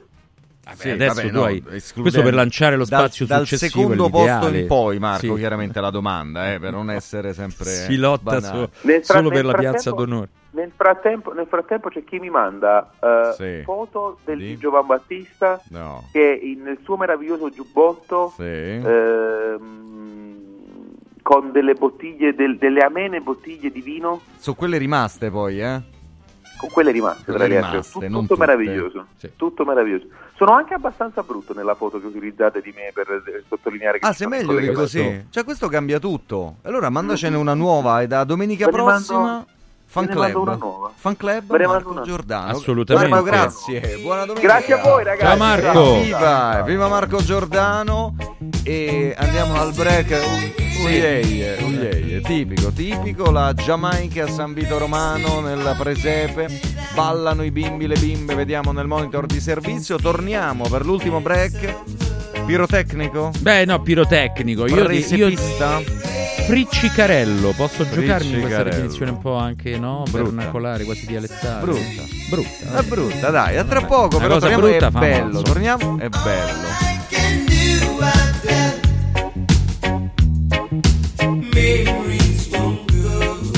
Il calcio è servito. Caro Babbo Natale, quest'anno vorrei tanto rendere speciale il Natale. Merry Christmas! Da Occhiali in Cantiere il Natale è già speciale con il 50% di sconto su tutti gli occhiali da vista e da sole. Affrettati, la magia degli sconti di Natale è fino al 31 dicembre. Buone feste da Occhiali in Cantiere, Capena, Colleferro, Frosinone. Venerdì 22 dicembre vediamoci nello store di Colleferro con la diretta di Radio dalle 14 alle 18. Antò fa freddo, non ce la faccio più. Accendi la caldaia Vaillant. Ecco fatto, amore, l'ho accesa. Antò fa caldo. Pochi giorni fa con la Calor Plus ho installato una caldaia a condensazione della Vaillant con sole 12 rate da €95 e mi hanno anche regalato 7 anni di garanzia. Con questa caldaia mi sto togliendo tante soddisfazioni. Fallo anche tu con la Calor Plus. Chiama subito lo 06 86 21 3671. Antò. Per te che ami lo sport e non puoi farne a meno, a Natale metti sotto l'albero un regalo sportivo. Noi Sport ti aspetta nel Maxi Store a Capena, in via Tiberina e nell'outlet a Passo Corese. Tutto l'abbigliamento casual e sportswear, calzature e accessori per uomo, donna e bambino delle migliori marche. Scopri le gift card firmate Noi Sport e niente più pensieri per i tuoi regali. Noisport.it, aperto 7 giorni su 7 con orario continuato. Al centro di Roma, a pochi passi da Fontana di Trevi, c'è un posto veramente speciale dove una cena tra amici, un incontro di lavoro o un pranzo in famiglia diventano indimenticabili. È Comodo Mercato Trevi, il locale dove trovi tutto ciò che desideri, con 5 cucine a vista per soddisfare ogni palato. Dalla cucina romana al sushi, dalla pizza alla pasta fatta in casa, ai cocktail spettacolari. Comodomercatotrevi.it, aperto tutti i giorni in via del Lavatore 88. Riempi le tue feste di emozioni. Press Up stampa su tutto, dal piccolo al grande formato. Bigliettini da visita, cataloghi, volantini, shopper e molto altro personalizzati con il marchio della tua azienda. Vai su radioradio.pressup.it, clicca sulla vetrina di Press Up e scopri la promozione della settimana. Dal 4 al 10 dicembre sconti fino al 70% su tantissimi prodotti natalizi da personalizzare. Vai su radioradio.pressup.it, il tuo stampatore online. Con Eurobet.live scoprite i risultati in tempo reale, le statistiche sulle partite e sui marcatori. Restate sempre aggiornati per non perdervi nulla. Con Eurobet.live accendete la passione per il calcio. Radio Radio lo Sport vi aspetta il martedì e il venerdì pomeriggio e il mercoledì mattina con tutti i numeri del calcio con Eurobet.live. Sportello Legale Sanità, 12 anni di giustizia ottenuta e di giusti risarcimenti alle famiglie colpite dalla mala sanità. Come per danni o decessi provocati durante interventi chirurgici o per decessi provocati da mancata prescrizione di farmaci o strumenti di prevenzione delle trombosi in occasione di interventi chirurgici. Sportello Legale Sanità, a disposizione di tutti gli italiani contro la mala sanità, senza alcun costo anticipato. 800 700 802. sportellolegalesanita.it. Hai sentito la nuova promozione Arte e Arredamenti? Sì, scontano del 50% tantissime cucine in esposizione, anche a progettazione e su misura. Certo, vengono a casa a prendere le misure dei tuoi ambienti. Un'occasione da non perdere. Corriamo da Arte. Arredatori specializzati ci aspettano per soddisfare ogni nostra esigenza. Arte è a Roma, in via dei Colli Portuensi 500, via Quirino Maiorana 154, via di Torrevecchia 1035 e via Il Debrando della Giovanna 1, zona Aurelia appena fuori il raccordo. Arte.it. Il tuo regalo di Natale è da Valentino, concessionaria Volkswagen. Polo, Taigo, T-Cross, T-Roc in pronta consegna, scontate fino a 5.000 euro e supervalutazione permuta. E su usato certificato e selezionato di tutte le marche, garantito fino a 36 mesi, a Natale fino a 2.000 euro di sconto. Il tuo regalo di Natale è da Valentino, concessionaria Volkswagen. In via Tiburtina 1097, via Tuscolana 1233, via Prenestina 911, via Paesiello e Largo Lanciani. ValentinoAutomobili.it. Il calcio è servito.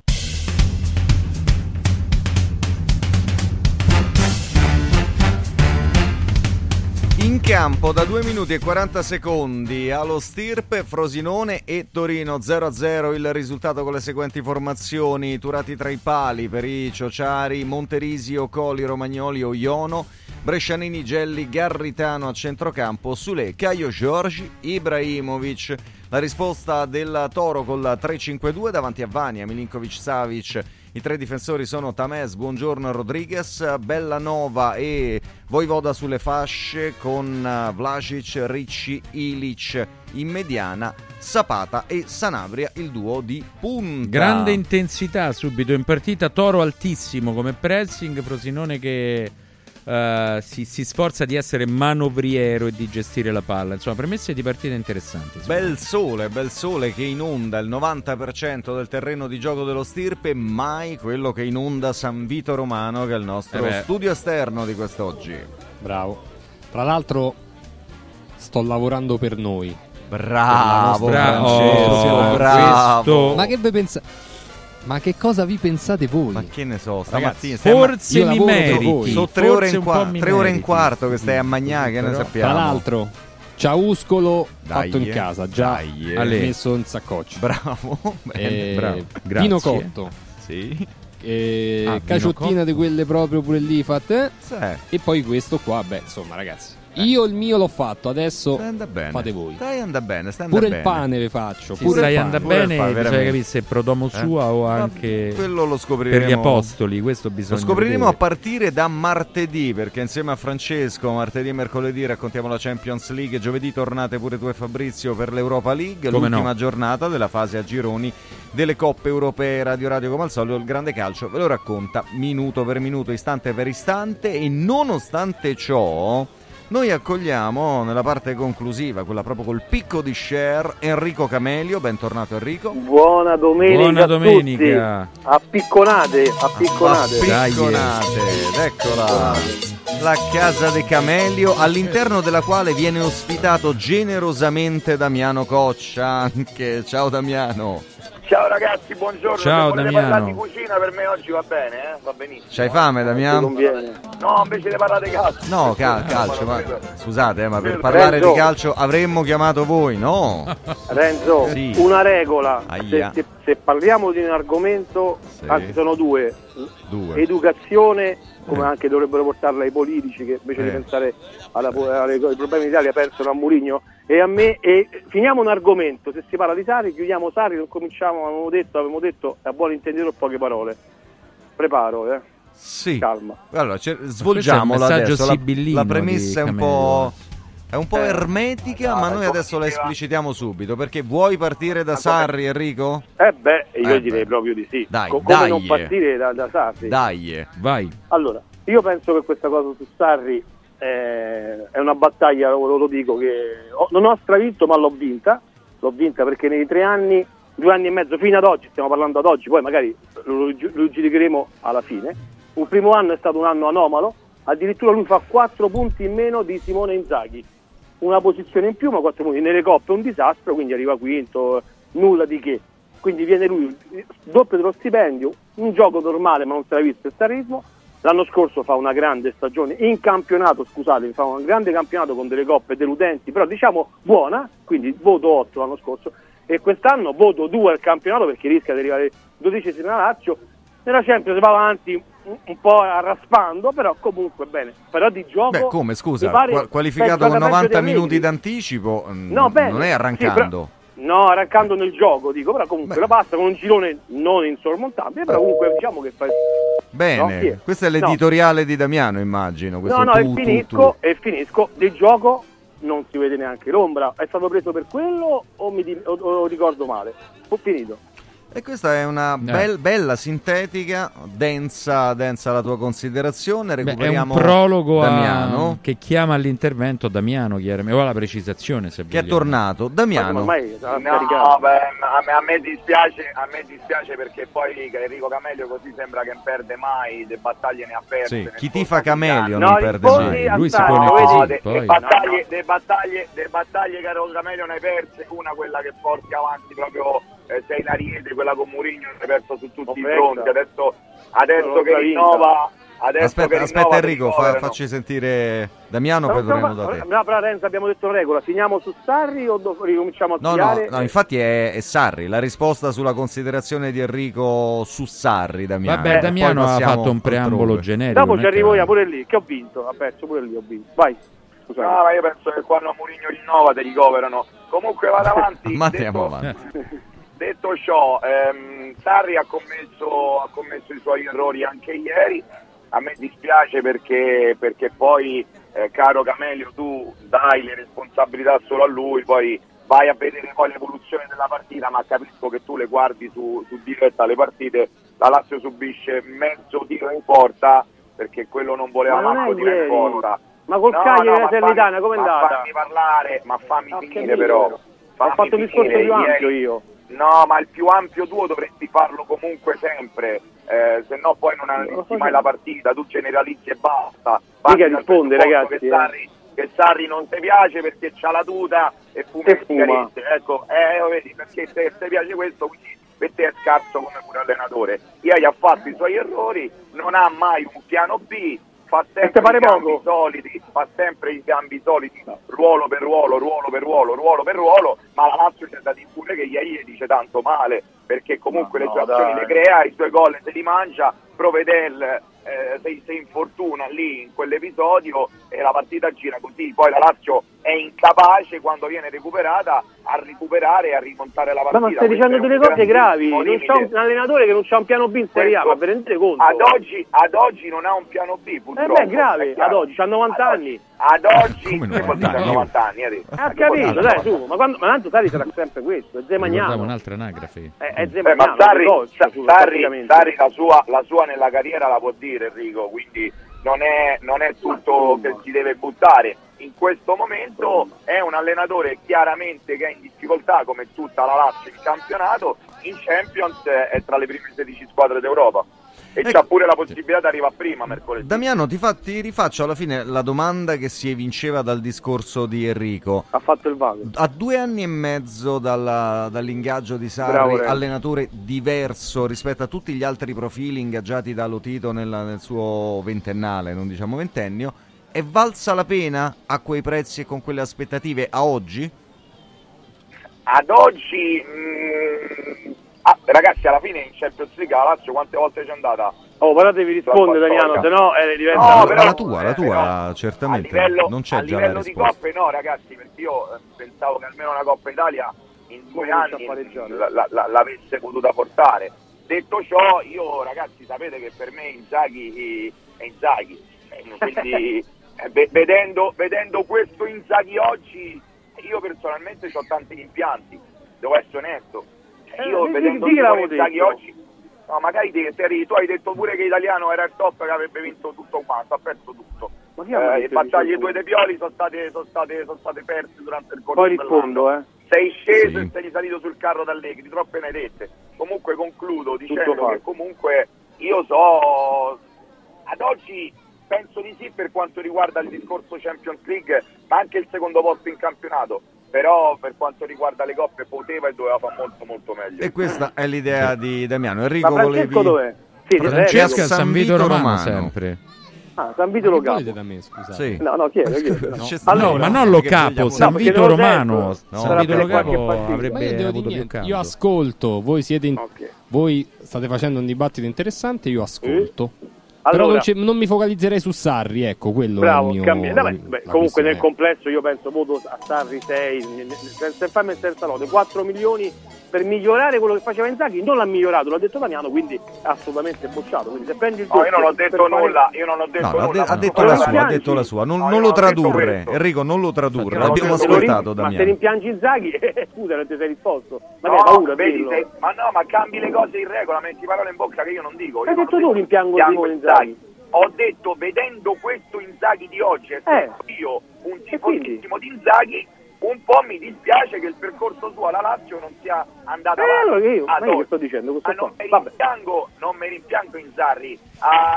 Bello Inzarri, Inzarri che è una crasi. Ragazzi, Damiano, perché c'è 1.100.000 di follower? Perché lui è veramente democrazia cristiana. Credo, l'ha fondato lui il partito. Guarda, Cirino Pomicino ha meno follower di Damiano, quindi non è come dici tu. Secondo me non merita questa definizione di Enrico. Però allora, allora Pioli in questo momento non sta facendo benissimo, nonostante tutto è terzo, ma dimentichiamo leggermente ha fatto due miracoli, uno lo scudetto dove il Milan non lo metteva nessuno, Damiano lo sa bene, quindi lo vince. Sei sceso già dal carro dei Pioli. No, sta facendo male, bisogna dirlo, ma è sempre terzo. E poi forse siamo scordati, se non ricordo male, l'anno scorso, sempre se non ricordo male, è arrivato in semifinale di Champions League, quindi lui già ha portato i risultati, non c'è niente da fare. L'italiano sta facendo benissimo da 2 anni, quindi non ho capito di che palle. E Mourinho si rinnova, lo fa per i Murigni, non lo fa per la Roma. Che vuol dire sta cosa? In campionato è arrivato Pioli, quinto. Però... quindi prendono in Champions, semifinale di Champions, comunque stagione positiva. È andato in Champions quest'anno perché la Juventus è stata penalizzata. Però comunque ci è arrivato, poi è arrivato quinto, il campionato non ha fatto benissimo. È arrivato quinto, Camelio, il quinto posto non ti permette la Champions League. Il Pioli sta giocando la Champions League malissimo, è ultimo, ha fatto un disastro. L'anno scorso quest'anno. Continua a fare un disastro. Continua a fare in disastro, il Milan c'ha 28 infortunati muscolari da inizio campionato, ma tutte cose ovviamente pensi che sono ma quindi vogliamo dire che, ma scusa, ma i tifosi che cantavano Pioli e sono fire, ma sono matti o erano tutti contenti? Ma i tifosi sono giusto, allora. È giusto che esprimano la loro opinione quando e come vogliono, Enrico. Io esprimo la mia. È andato bene, ma chiedo a Renzi e Paolo e il dottor Francesco se non sta guardando qualche partita, ma Pioli nel complesso è promosso o no? Ragazzi, stiamo scherzando. Per me resta promosso, poi si giudicano i momenti contingenti, ovviamente. Certo, bravo Paolo. Ma Paolo ormai è montato sul mio carro, lo sento. No, ma guarda questo, ma te Damiano ha il 101% di ragione quando dice che te fai tornare sempre le cose come te pare a te. Mosso addirittura montato sul tuo carro. Ma là veramente non perdi mai, ma allora così. Renzo promosso o bocciato Pioli ad oggi? A oggi complessivamente lo scudetto così in attesa o è ancora un più? Oggi sta andando male, però ragazzi, ha vinto uno scudetto io pure sulla Champions sono d'accordo ragazzi, la semifinale di Champions è tanta roba anche la semifinale di Champions complessivamente è un più. Adesso è terzo comunque, non è ottavo, è terzo, calma. Per me neanche si sgancia del tutto. Rigore per il Frosinone, questo è il rigorone. Viene dato? No, non viene dato. Ci sta pensando, si sta avvicinando al dischetto, sta chiedendo lumi, c'è un giallone a chi è per terra. Qua però giallo per simulazione, cosa che non sembrava affatto. Ma non c'è più la democrazia cristiana. L'ha dato a Caio Giorgi, ma che vuol dire? Che vuol dire questa domanda? Adesso ci coglie la riformiamo qui dalla domenica. Ma c'è ancora Mastella, stai tranquillo, non corriamo rischi di restare orfani. Poi lo presento io a Damiano, un altro conosco. Sì, questo non lo metto in dubbio. Ma vogliamo passare, dato che non abbiamo tantissimi minuti, a quello per cui stai friggendo, caro Enrico? No. Come no? Ma io sto calmo, ho visto che la Roma ha fatto il 5% di possesso in più rispetto all'anno scorso, è un dato che io non ho mai visto nel mondo. L'anno scorso la Roma non la teneva mai la palla. Sì. Credo, ditemi che siamo nati un po' col Corriere dello Sport, si metteva sempre le classifiche al confronto. Bisognerebbe mettere che stiamo a -2 con Lukaku. La posizione della Roma adesso è buona, niente fanfare, calcolando che Napoli e il Milan stanno facendo ridere. Recuperiamo di nuovo Damiano. Poi se oggi vince, le cose cambiano, la classifica diventa ancora più cicciotta, ma tutto dipende da oggi, perché la Roma può essere quarta e può essere testa, quindi calma e sangue freddo, niente fanfare. Poi se loro rinnoveranno i Freddi, che sono diventati Murigni anche loro, sono scelte societarie, lo vogliono mandare via dopo Roma Genova e la cosa, ragazzi, stavolta non condivido con la Gazzetta, questo lo posso dire, non possiamo dire lui rinnova, non so se siete d'accordo, a gennaio in base alle partite, perché a gennaio anche il calendario romano, il calendario difficile, sì, non si stabilirà nulla, che, o rinnovi, ditemi se siete d'accordo, ma aiutatevi, rinnovi oggi a prescindere o rinnovi a maggio. Questo io sono d'accordo con Enrico, cioè questo mi sembra un passaggio logico, veramente a prescindere dalle contingenze del calendario, sì, dei risultati che il calendario ti può portare, per questo è un discorso serio. A meno che le vince tutte, Paolo, per dire, voglio dire, no? Ma persino paradossalmente, indipendentemente dal fatto le vince tutte, sono d'accordo, o ne vince pochissime o fa pochi punti, io sì, sul hic et nunc, qui ed ora, sul momento del rinnovo a prescindere da tante altre cose, quello è serio soltanto così il discorso, ecco, secondo me. Poi abbiamo visto gli incassi, ragazzi. Ma Camelio è così preoccupato da sto rinnovo, dovrebbe chiamare i Fiestin e dirgli: guardate, ragazzi, sì, rinnovatelo, Mourinho, perché se no io non ho più argomenti. Perché io sono della Roma. Questa è una lezione di comunicazione, ma è un'altra cosa. Mourinho, ma di che cosa parli? Ma... di cosa parli, amico mio? L'altra sera a cena Francesco è venuto con me, i miei amici, è stato 2 ore e 30, ve lo giuro, a parlare di Mourinho, una roba indecente. Me lo immaginavo. No, ma amici di Mourinho, non puoi capire. Uno dei miei migliori amici mi ha detto: ma io pensavo che lui lo facesse come personaggio, ma questo deve chiamare i Fietti e gli deve dire: rinnovate Mourinho, se no io sono finito. Vabbè, ma questo dimostra che io non lo voglio veramente, non è che lo faccio per personaggio. Comunque io non voglio Mourinho, ma voglio la Champions. Ma se la Roma andrà in Champions con Mourinho, un po' di cenere il capo te lo cospargerai o no?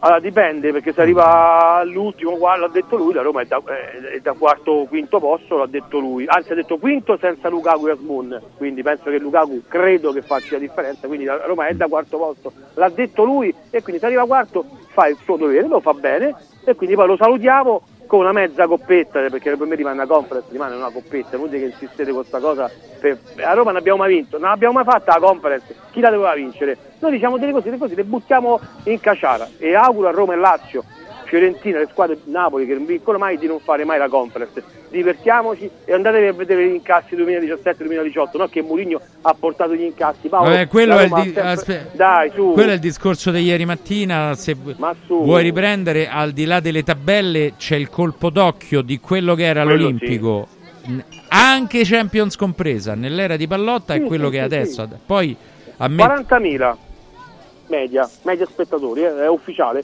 Ma Mourinho l'ha riempito con i prezzi più bassi. Mourinho bravissimo su questo, sì. Ma lo dico sempre che deve lavorare all'Apple, come ve lo devo dire? Vabbè, questa è pure carina la battuta, se però dobbiamo parlare di impatto su un popolo tifoso, voto 10. Voto 10 su questo, no, appunto, siamo tutti d'accordo, quindi è un non argomento. Paolo ha detto non parliamo dell'arbitro prima della partita ieri, ma io veramente, ma che stiamo a parlare? Ma Renzo, te prego, ma è bravo, ma ti rendi conto che dice? Ma questo è bravo anche essere sfrontato su questo, ma lo sappiamo. Lasciamo perdere sul bravo, non è sempre bravo come... Da quel punto di vista, non è bravo, spesso è prepotente proprio, è bullo proprio. Dai, io sta cosa lo sapete, sì, non la sopporto da tempo, perché ho frequentato da cronista troppi anni la sala stampa, questo per conoscere visto. I meccanismi quando ti metti da posizione di forza a mettere alla berlina. Lo faceva anche Fabio Capello, non è che lo inventa Mourinho questo, parlando di Roma. Io ti dico che da quando ho iniziato a fare sto mestiere, ma evidentemente pure da prima, a me il bullo mi sta sulle palle. Questo sì, ma non è il caso della conferenza che sia Mourinho, di ieri. Capello e chi vuoi tu. Ma la conferenza di ieri è una conferenza casomai da paraculo, scusate il termine, ma non da bullo. Ma infatti non ho detto di ieri, ho detto in generale. Ma chi è il giocatore più scorretto che non sopportano gli arbitri in Serie A? Ve lo dico io, perché ce lo dicono gli arbitri, e Francesco sa chi ce l'ha detto, è Gianluca Mancini. Ma ce l'ha la Roma, ma ce l'ha la Roma, quindi è la cartina di tornasole del suo discorso, è facile questo. Comunque vi posso dire una cosa, io non penso che Mourinho sia bullo. Io penso che lui prende proprio un giro a tutti quanti. Nel senso, da una parte sì, Damiano, dall'altra quando metti alla gogna mediatica, sapendo che un cronista a cui rispondi male o sprezzantemente verrà sfondato 48 ore sui social e magari trova lo scemo che dice so dove abiti, quello non è bullismo, no, che vabbè, è? Quello vabbè, cos'è?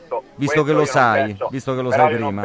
Però io non penso che Mourinho voglia questo adesso, attenzione ragazzi, io non penso che Mourinho scateni tutto ciò perché poi quindi è inconsapevole, quindi sa tutto, sa no, tutto vabbè, quando è bravo ed è inconsapevole quando ci stanno conseguenze. Non possono valere tutte e due, o sa tutto no, o è inconsapevole no, quando parla, dai, no, scusate. Io non penso sia inconsapevole. Se no la parola genio diciamo non si che può usare. Non è la cosa che gli interessa più di tutte, Damiano, ecco, questo dice francamente. Non penso assolutamente questo, io penso che lui dica semplicemente quello che pensi, faccia la sua comunicazione come la fa da 20 anni, poi può piacere, non può piacere, però io penso che con alcuni ci gioca proprio a palletta, perché uno che ti presenta in conferenza stampa e ti dice non parlo dell'Arsi quando la settimana prima ha fatto quello che ha fatto ed è sotto tra virgolette processo dalla Lega per quello che ha fatto, cioè ti mette un genio uno che fa sta cosa, non è un buon uno che la prende in giro la gente. Per me sta a prendere proprio in giro. Parliamo anche del territorio che restate con noi perché abbiamo il saluto, la chiusura da San Vito con Francesco Di Giovanbattista accompagnato da Diego Doria, che bello rivederlo. Ma c'è pure c'è Raucci, c'è Diego, eccolo qua. Ma fra un po' ci arrivano i ravioli o no? È andato Buresta, sai che quando allora ve li sta portando. Allora stanno arrivando, guarda. Ravioli, cannelloni. Ho visto tante cose. Patatine. Non è vero niente. Ecco pure Raul. Ecco.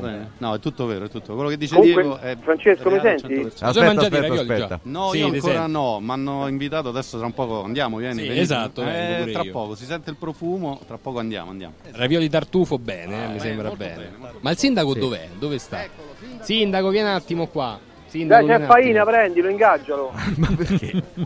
Pure là, no? Allora, no, pure saluto là. Finale. Pure là, no, sì. Saluto finale, c'è Paolo, c'è il sindaco, c'è tutti. Si è riempita San Vito. Saluto finale, siamo pieni ma c'è posto per tutti. Siamo insieme, mangiamo. Io vi ho detto prima che i profumi non li sentite, ma noi sì, abbiamo assaggiato. Venite, ma la festa continuerà l'intera giornata naturalmente, quindi anche chi è in ritardo venga e ceneremo insieme stasera. Non si è mai in ritardo, beh, comunque grande risposta. Assolutamente sì, buona risposta, ci teniamo bassi, dai.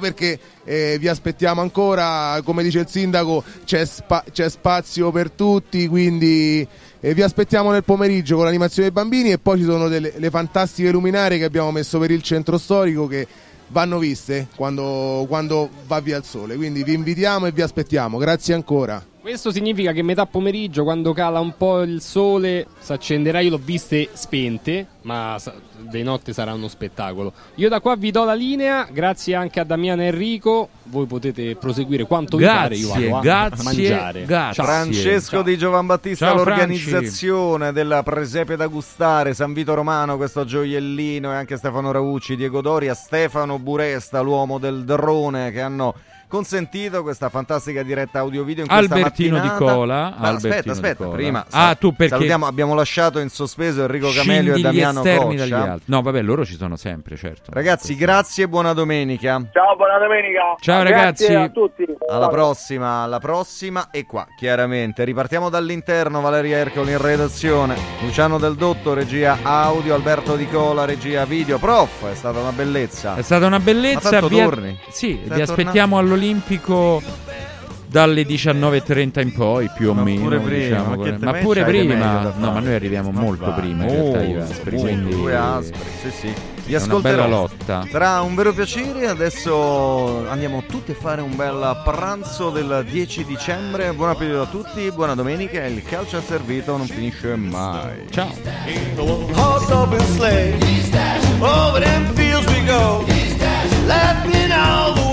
Il calcio è servito.